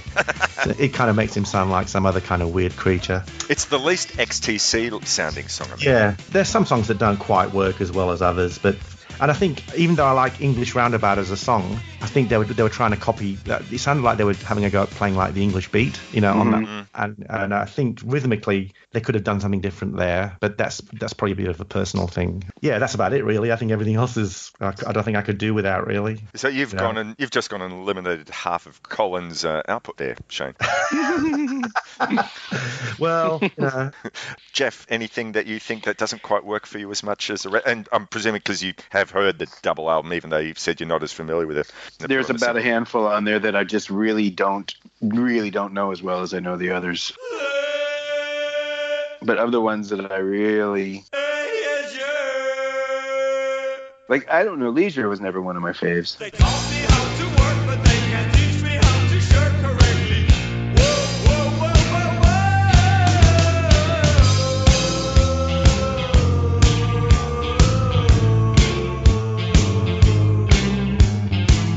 I don't know why. I just you know and Is it the way he you know. stretches out the word leisure till it doesn't make any sense anymore? Maybe. Yeah, the vocals are kind of weird, and and sometimes some parts of all of a sudden, all of a sudden, it's, uh, you know, when he's uh, it, it's cool, it's Andy's thing. It just doesn't that one. Yeah, I like parts of it, and I don't Yeah. like other parts of it. It's a lot like most everything the Moody Blues ever did. I, I just, I can't, they, they, they, you know, I just never got them. They, they, they have like really cool songs, and then they, there's always this really dumb part. Yeah. The, the middle of Tuesday afternoon. It's a brilliant song, and then that bridge happens. Like what? yeah, that was the era. leave, yeah, leave what you had, man. It was great. but so I could do that song with the cover that song without the bridge, make it make it a. But yeah, I mean, I wish I was uh, more familiar enough with some of these other ones to really dig in on uh, how I feel about them. Look, I'm, I'm with you that Leisure is probably um, one of two songs. I'll probably get a shock horror for my second pick, but uh, yeah, look, Leisure is one song that I don't particularly care for terribly much, even though it's quite appropriately written. So, you know, this Mm, guy mhm. singing, right? Well, I've been, I'm out of a job, so I spend all my time just playing computer games. I don't go out play real soccer anymore because I can do Mm. it on, on my television. And yeah, it, it plods along and it's appropriate musically for the subject matter. And yet, Mhm. I sort of think in a way it's an easy target. It's a lazy song, uh, not Mm. just a lazy sounding song. Uh, Sure. Ironically, it's probably more relevant than ever. I mean, if it, if it was like that in 1982, holy shit, it's probably more relevant in 2018. So it's not like I Oh, think absolutely. it's a. I don't think it's a bad song. I just don't think it's a great XTC song. But lyrically, it is again, you know, it's spot on. I mean, all the lyrics on this record are Yeah, are it's very phenomenal. predictive. It's uh, you know, it seems Mm-hmm. to like like you said, Morris. It's it's probably more of an issue now. Uh, It's almost an Orwellian kind of vibe about a lot of them, you know. Yeah. Mm. Some of them. So it's so great, but I, uh, I don't know. It doesn't make it any more pleasant to listen to just because it No. plods. Yeah. is it meant? Is it meant to though? I mean, is it meant to have that kind of? Um, Well, I think I think it is because you know the character's saying, you know, well, I don't really do much. I mean, you, you imagine the character sitting around in his jammies all day, and I think I'll just oh, go and play another computer game, and and yeah, it- so, so what would the musical alliteration to that be? It would be a blotting kind of song. well, exactly, exactly. But Here I go into my TV, playing, playing, you know. But uh, yet, in a way, lyrically, it sort of sounds like they're having a piece of each cake. So, on the one hand, Mm. it's saying like he's having a go at those who would deprive him of work, and yet he's quite saying, "But I'm quite happy to be plodding along in my gym jams," which is a problem that I have with "Dear God." I've never considered "Dear God" to be a great song because it's sort of like, well, I don't believe in you, and yet here's all the shit that you've done. So, Yeah, yeah. uh, whatever, you agree or disagree with the sentiment, but I just don't think that they're as clever lyrically as Andy Partridge can get. I've always thought that about Dear God. If you don't believe in God, you're probably probably better off not writing a song addressed to him. Right, right, You know, exactly. So probably best just leave it alone. But I think I'm going to call it leisure. I'm sorry, I can't do leisure. I usually pronounce it properly. I'm sorry. a better a better attempt at this kind of thing, I, I reckon, would be "I'm So Tired." You know, John Lennon's song on Yes. uh, Yes. because it's a very similar subject. He he's got that kind of draggy musical thing going on in there, and it's uh, it com- it combines the feeling with the music, and it works a lot better, I think. And it's plus it's And got he's this- got this. He's got a '50s type style melody going on in there that you kind of can't miss. You know, Yeah, almost that's a Buddy right. Holly And- kind of melody with that one. yeah, that's right. And he, Or I'm only he drops sleeping for that matter. Yeah, Oh, that's yeah. right. Yeah. I think he was doing a lot of that at the time, just lying around watching TV. Well, the other song on the album that never really grabbed me, and this is the rhythmic one. This is "It's Nearly Africa."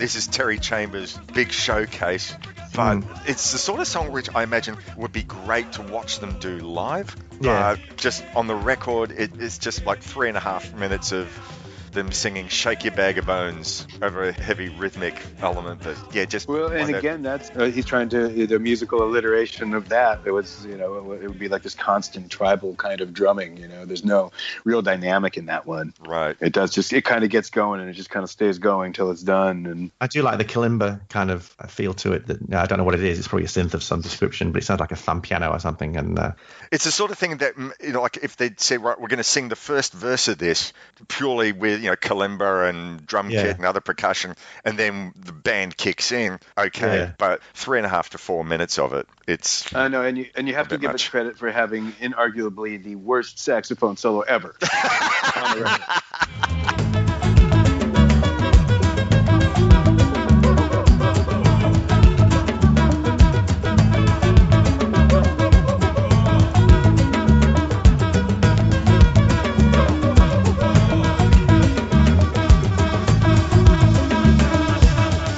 I mean, so who plays that? I don't know who plays that. oh, that. Andy plays that. yeah, that's right, yeah, yeah, yeah. or doesn't play that, however you want to call it. He just he just honks it out. Beefheart because he couldn't play sax either. D- Insisted on playing it all the time as well. See, I think you're right about this Beefheart thing, Shane. I think he was. Uh, I, I, I won't go think on you- about it much anyway. no, I think you know. I think you're right. Yeah, the note I've written about It's Nearly Africa is that the touring XTC would never have done it. It would have been interesting to see them try, but I don't think it would have even made the set list. Right. Um, Ironically, probably because it would have been better live, if, Yeah. even if they would have had to have gotten a couple of guest musicians up there on stage. I imagine that they probably would have loaded the stage with tons of percussion instruments and invited Yeah. a bunch of friends to shake things and hit things and tap things. shake that bag of bones. Shake they were saying that Yeah. bag of bones. Who I would like to have heard do an interpretation of this would have been Tom Waits, probably. No, yeah, right. Yeah, Shake your bag of bones. If he could talk that fast. yeah No. certainly got a. Oh, he would have done it in his arrangement. He would have, you know, slowed it, slowed it down or something. That's all I can hear now. Good. Oh, well, mission accomplished. Nearly Africa. The final thing I wanted sort of to talk about was side four of the album, which is, um, and apart from Fly on the Wall, is the reggae side of the album. Yeah. And each song, though, takes a different approach to it.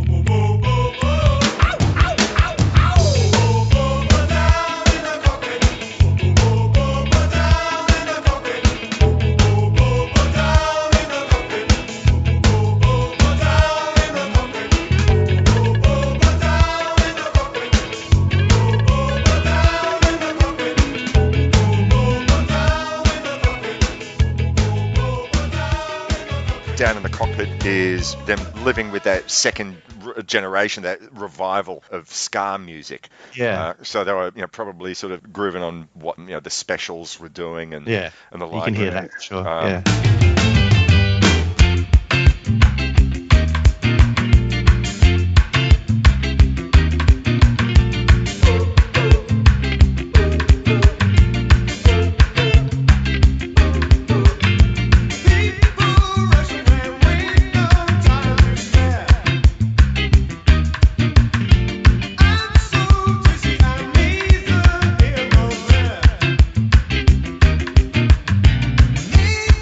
English roundabout is unusual because I can't think of any other sort of reggae or ska type tune that goes outside 4/4. And um, I mean, look, I'm not I'm not Yeah. a reggae expert. I'm sure there are probably you know a bunch of listeners out there saying, "Oh, you idiot, you don't know this song or this song or that song." But it's unusual, and yet it still has that very strong reggae feel about it. Yeah, and, Yeah. and it harkens also to uh, his uh, speaking, you know, his influences. It sounds a little like Yes. Yeah. Just something that uh, you know, well, the roundabout title is uh, maybe drawing my mind there. But no, I was listening to that, that, that line at the end, that boom, better and better, and it keeps going up and modulating up. Every Yeah, time it's very modulates yesy, up isn't it? Up. Oh, very yeah. yesy, and it, it, you know, and what the bass starts doing over that, they, they got to that. Yes, got to that sound uh, Hmm. for sure. And I think probably another influence on the sleeve there. And it's another song that I think lyrically works really well in 2018. We're all on this treadmill, all on this roundabout. Where the hell are we going? Why are we taking a breath? And it's, you know, life is crazy. I mean, it's,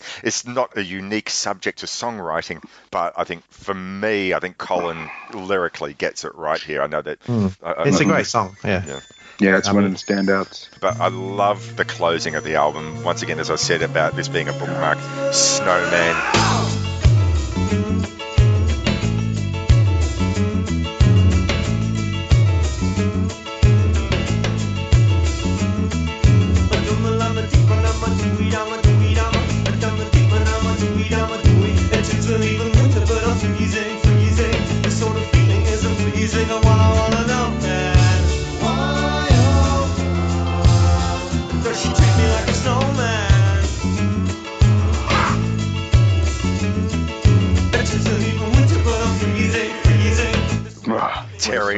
Two hmm. and the four, and it's just such a gorgeous song. And this is them putting the stamp on okay, if, if you haven't got the picture yet, we are not the band that we were even one album ago. This is a different side to us. Once again, this is about love gone wrong. So, if you know, if Yeah. dance is about the start of a relationship and the total romanticism, then this is a song about why is she treating me so cold. But it's not woeful, woe is me, or self pitying. It's just genuine confusion. He says, um, "It isn't even winter, and I'm freezing."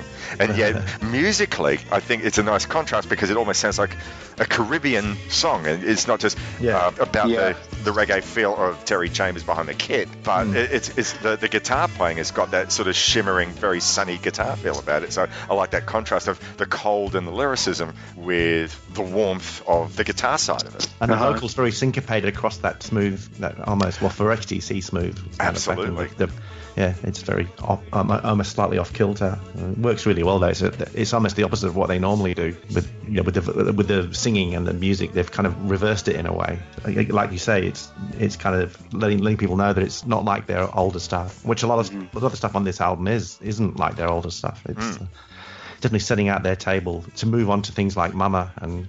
And there's the Mhm. folk. There's a lot. There's a big folk thing going through this, uh, which certainly got more and more prevalent later on. Love on a Farmboy's Wages and stuff like that, where they were. Then they didn't Yeah. touch folk music before before before this album. I don't think. Yeah, definitely. It was a stepping stone towards that. Yeah, those guys, I guess they like the Beatles. The other thing was they had that curiosity. What else can we do? What next can Yeah. we do? Yeah. Everything was building on what they'd done before, and it Yeah. seemed natural. Mhm. So by the time you get to Apple Venus, it seemed, it's a long way from what they'd done before, but it didn't seem so different from the pr- from Nonsuch, which didn't seem so different from uh, I can't remember what was the immediate one before that. Uh, Apple Venus and all that stuff, and uh, you know, it's definitely an apex in their career, though. One of those. I must admit, moments. I, I left them a little bit after um, Mummer. Jeff, your introduction was Big Express, but I didn't really like that album very much. I, I, I probably more the sound of it. I didn't. Seemed to be a lot of drum Yeah. machines on it. as My memory is, and I, I'm not big on drum machines, so I think I just. But yeah, I probably should go back because, like I said, I don't these days. I don't let production get in the way too much of what if if, if the songs are good. Yeah, I mean, Big Express. It's it's it's not song per song the uh, one of their best, but there are certainly some really great moments. As Mummer to me Yeah. too is just You know, one of the moments I wanted to point out on this record that I just love sonically on on, on Settlement is, is the, the big that big flange on Jason and the Argonauts gets me Oh, every yeah. time.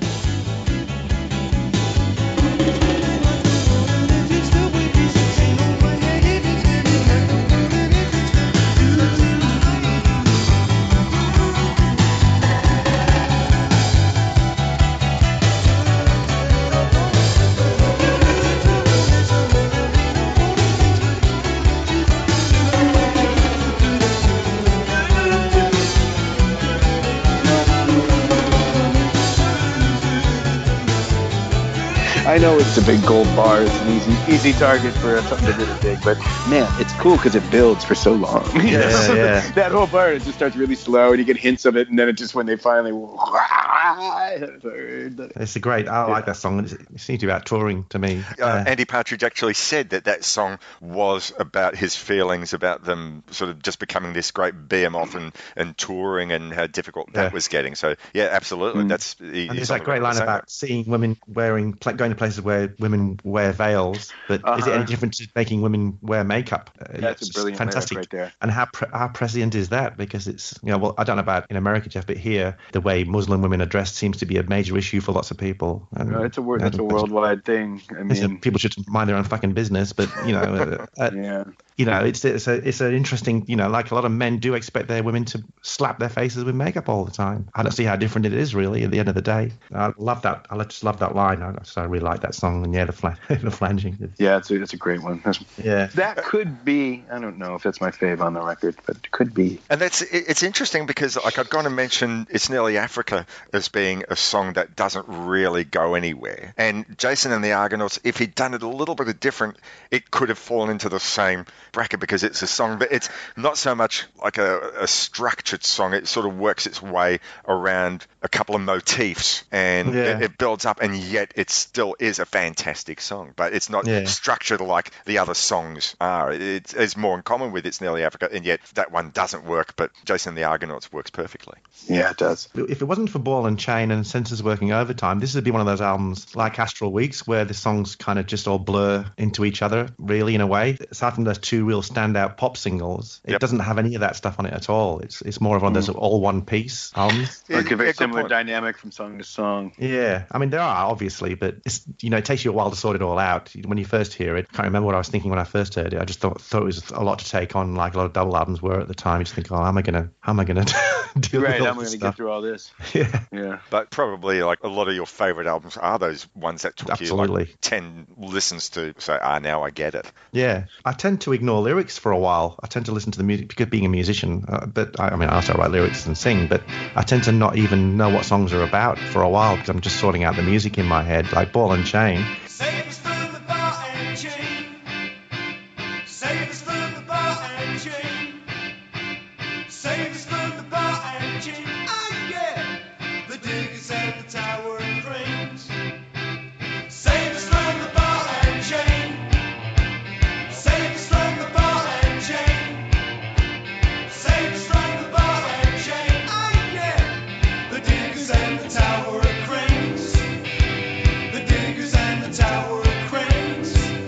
I think for a while there, I just thought that was about literally somebody being, you know, with a ball and cha- chain around their leg until I actually Right. started listening to the lyric. I've been playing the album a lot in preparation for uh, the podcast, and my wife, who wasn't really listening to the lyrics, saying, "Oh, is this a sexist song?" I said, "No, no, it's actually literally about a ball and chain." Oh, well. Yeah, yeah. Because a ball Wow. and chain is, is uh, it's the wrong term because it's a wrecking ball he, he's talking about. Right. The, yeah, uh, the ball and chain is the thing that you put around a convict's leg, or uh, Right. you know what you call your wife if you're a particular kind of guy. So we're bringing it back to the last podcast, aren't we, Shane? yeah, that's right. See, see what I did there? I totally- well done, well done. All right, so I want to bring this into the station. So, final thoughts. Boy, I've never talked so much about an album in my life. I don't know if I got anything else to add. Uh, There's still things that I, that I'm like not, like I said, not as familiar with on this record that I've heard much less than the others. So after all this discussion, I think going back and checking all that out again with all the things we talked about in mind will be fun. Hmm.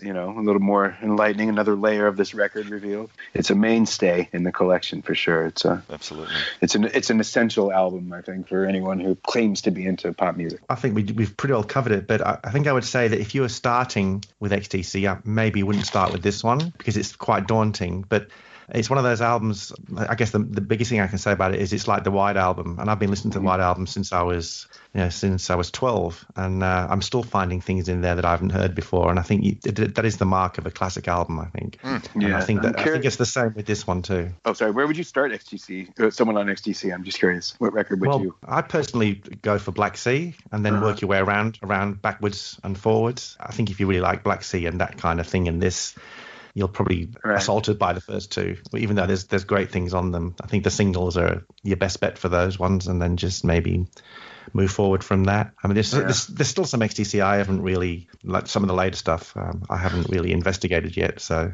Yeah, I'm not very good post skylarking, save for a song here or there. But well, I love the was Mayor very- Simpleton and things like that, and uh, the Disappointed. I love those singles. Um, And King for Yeah. a Day, I always like too. I just I know it's Yeah. just, it's it's a blatant pop song, but it's a damn Yeah. good one. Oh, yeah, well, so is the Mayor Simpleton. It's it's obviously their attempt to get a you know Peter Pumpkinhead, that was another good. yeah yeah. I really should I really should investigate those things uh, a bit more. I, I think that if I were going to recommend something to a complete XTC novice, I would say Fossil Fuel Mm. with a great compilation because Yeah. a you get the more accessible songs. Yeah. You absorb that in, and you get a mini history of the band. You can see the evolution Mm. from uh, this is pop or science friction through to Yeah. Wrapped in Grey. I mean, I don't think the compilation actually goes through to the Apple Venus albums because it's only No. the Virgin records, but so you know, fall in love with those songs, and then you'll be prepared to go along with the more weird bits, the more you know, crazy moments, mechanic dance or something Yeah. f- from from the early stuff. You, you'd be prepared to go along with that. If you get thrown in the deep end with that at the beginning, you might not come back. So fall in love, and then you'll be prepared to take the time to investigate. But if you were, if I was going to recommend one album that just like a, a non-compilation album, I'd probably recommend Nonsuch. Uh, I mean, once again, like English Settlement, it's daunting. I mean, I think it, that came out in the era of CD where there were no records. Sides. Uh, uh, Yeah. uh, uh, Right, uh. I'm, I'm not 100% sure. Maybe an XTC fan out there will tell me I'm full of shit, but I, it's certainly it's like a 75 minute CD, which is as Mm. long as English Settlement as a double album is. So Mhm. uh, it- Yeah. it's it's quite wide in scope, but every song is melodic and takes you to some great Beatlesque places, and, and it's just a good combination of XTC doing what they do, but uh, with a lot of that sort of Colin Moulding melodicism and Mm. influencing. Maybe even he was an influence on uh, on Andy on that Mm. album. It's just yeah, fantastic, fantastic record, and that that'd be probably I'd say right. If you want something to start, that's not a singles compilation. That's probably where I'd go. But Interesting. We've talked for a long time about XTC, so that's hopefully uh, the listeners have gone through with us on this long ride. But it's a double album, so we're allowed to do that. Uh, Absolutely. so before we finish off, huge thank you to you two gentlemen for uh, taking up your Saturday afternoon and Sunday morning to uh, It was a Pleasure. pleasure. to speak about this album. So, for the listeners out there who want to follow what you do, we'll start off with you, Shane. Where can people go and pick up on the Shane Pacey Trio and the Bondi Cigars, either with records, CDs, gigs? Where can they follow you? Well, both bands have Facebook pages and websites, so they're easily found on Facebook. But I think it's um, ShanePaceyTrio.com and BondiCigars.com. Fantastic. And uh, Yeah. we played a little bit of your music on the last episode that we did together about Wrecking Ball. So if you hadn't caught that episode, please go back and uh, hear Shane's very funky style of blues and try and catch them live. And I'm looking forward to you being back in Melbourne Mate. sometime soon. Yeah, we should discuss a, uh, a blues album soon, I guess. Morris. You know what? I, I, I think that should be the next port of call. I mean, I I'd don't, love you know, a piece of that. Well, okay, the, the terrific trio. We'll be back in 2019, the three of us, to pick up a, a really cool funky blues album. I didn't mention this at the beginning of the show, Jeff, but you know I thought right, I better give a listen to some of your own music. So I went and listened online to um, anything at all, and my God, I'm a big fan of Aimee Mann, and it sounds like you are too. If all you wanna do is talk yourself blue, then be my guest. It's easy to see that you won't be free until it's off your chest. But I don't think I need to hear the rest of it.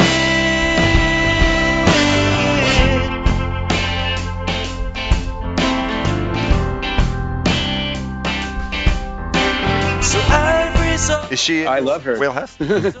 She's great. Yeah, I mean, she's definitely uh, a writer. I think I've stolen some tricks from for sure.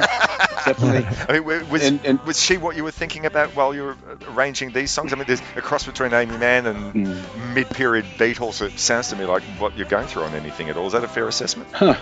Uh, Gosh, not really. I mean, it's Okay. that was my first record, and all I wanted to do was make a record and get one out. I'd just gotten some equipment to record with, and just kind of piece that thing together. It was around, you know, early 2000. I started, and, and I guess I, maybe in 2001 I did, because I remember 9/11 went down, and that sort of put a pause in my program for a minute. Some of those songs were, were old, and some were newer at the time, and I wasn't really going for anything other than just trying to make a record and I heard an interview with what's his uh, with Rufus Wainwright. Oh wow! He was talking about making a record, and he just like everybody was making records and just doing it on their own. It was you know I guess the time of the label was sort of like you know well they're not going to help and this and that, and he just said I just had to make a record, and nobody else was going to do it. So I was like yeah that's what I need to do. So I just kind of I just really hunkered down and, and tried to finish off my record, and that, and so I would not say there was any cohesive theme for it. So what Anyway, but I got some new stuff coming. So Oh, fantastic! some new stuff in your own name, or,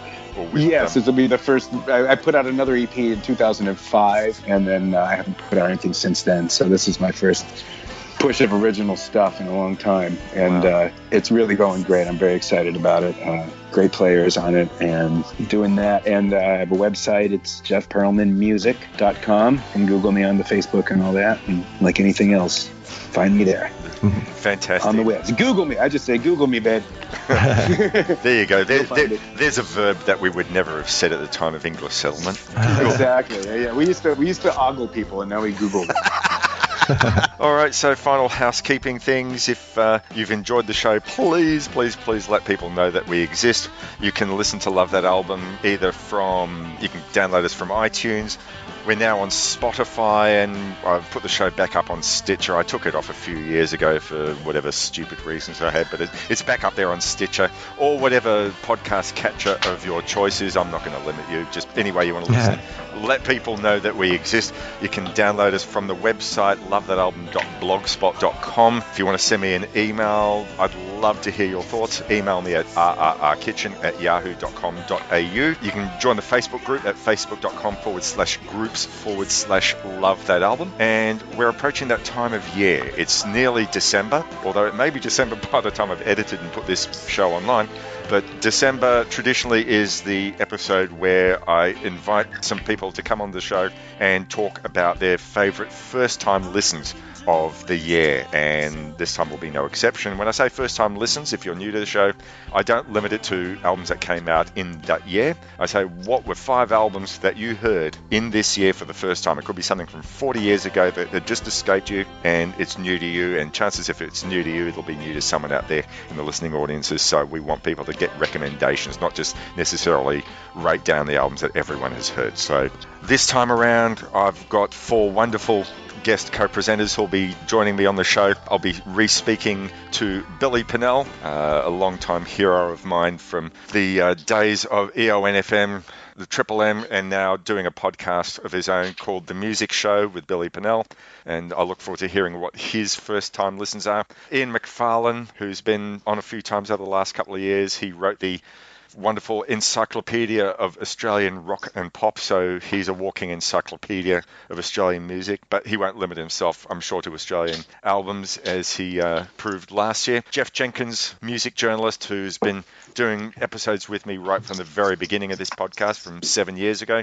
And we'll be welcoming back to the show the host or co host of RocKwiz, uh, Mr. Brian Nankervis. So very excited to be welcoming him back. So four wonderful, knowledgeable music types will be telling us about their favourite albums or first-time listens of 2018. So that'll probably be out in the last week of 2018, uh, sometime between Christmas and New Year. So listen out for it then. And I think that's about it. I think I've said all I have to say, and you gentlemen have too. So once again, thank you so much for joining me. Thanks for having me. And uh, until the uh, end of year episode, be nice to each other. Listen to some great music. Listen to some XTC. Try and find that documentary. This is Pop. It's a great documentary. Probably one of the few films that I'll say needed to be longer. Mhm. You often think things should be shorter, but what they did, they did very well. But we wanted more. So, um, but check it out anyway. Great documentary. Until next time, look after each other. Cheers.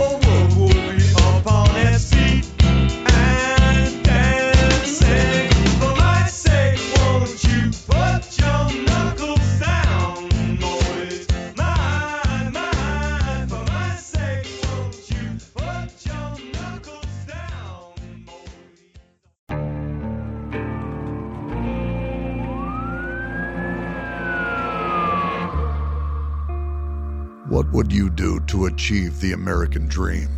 The big house, the happy family, the money. 911, what's your Would you put in the hours? Would you take a big swing? What's the problem? What's the problem? Would you lie? Would you cheat? Would they shop? Would they shop? Would you kill? Yes. My mom dead. My mom is right there. From Airship, the studio behind American Scandal, comes a new true crime history podcast. I'm Jeremy Schwartz, and I'll be taking you inside the minds of some of our most notorious felons and outlaws, exploring the dark side of the American dream.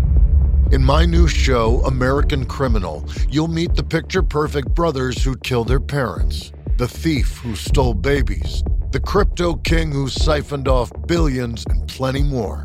From assassins and gangsters to killers and con artists. Whatever the case, whoever the criminal, you don't know the full story until now. Don't miss the debut season of American Criminal, The Menendez Brothers, beginning February 29th. Listen wherever you get your podcasts, or to get early ad free access to the entire season first, plus hundreds of other ad free history podcast episodes, subscribe at IntoHistory.com.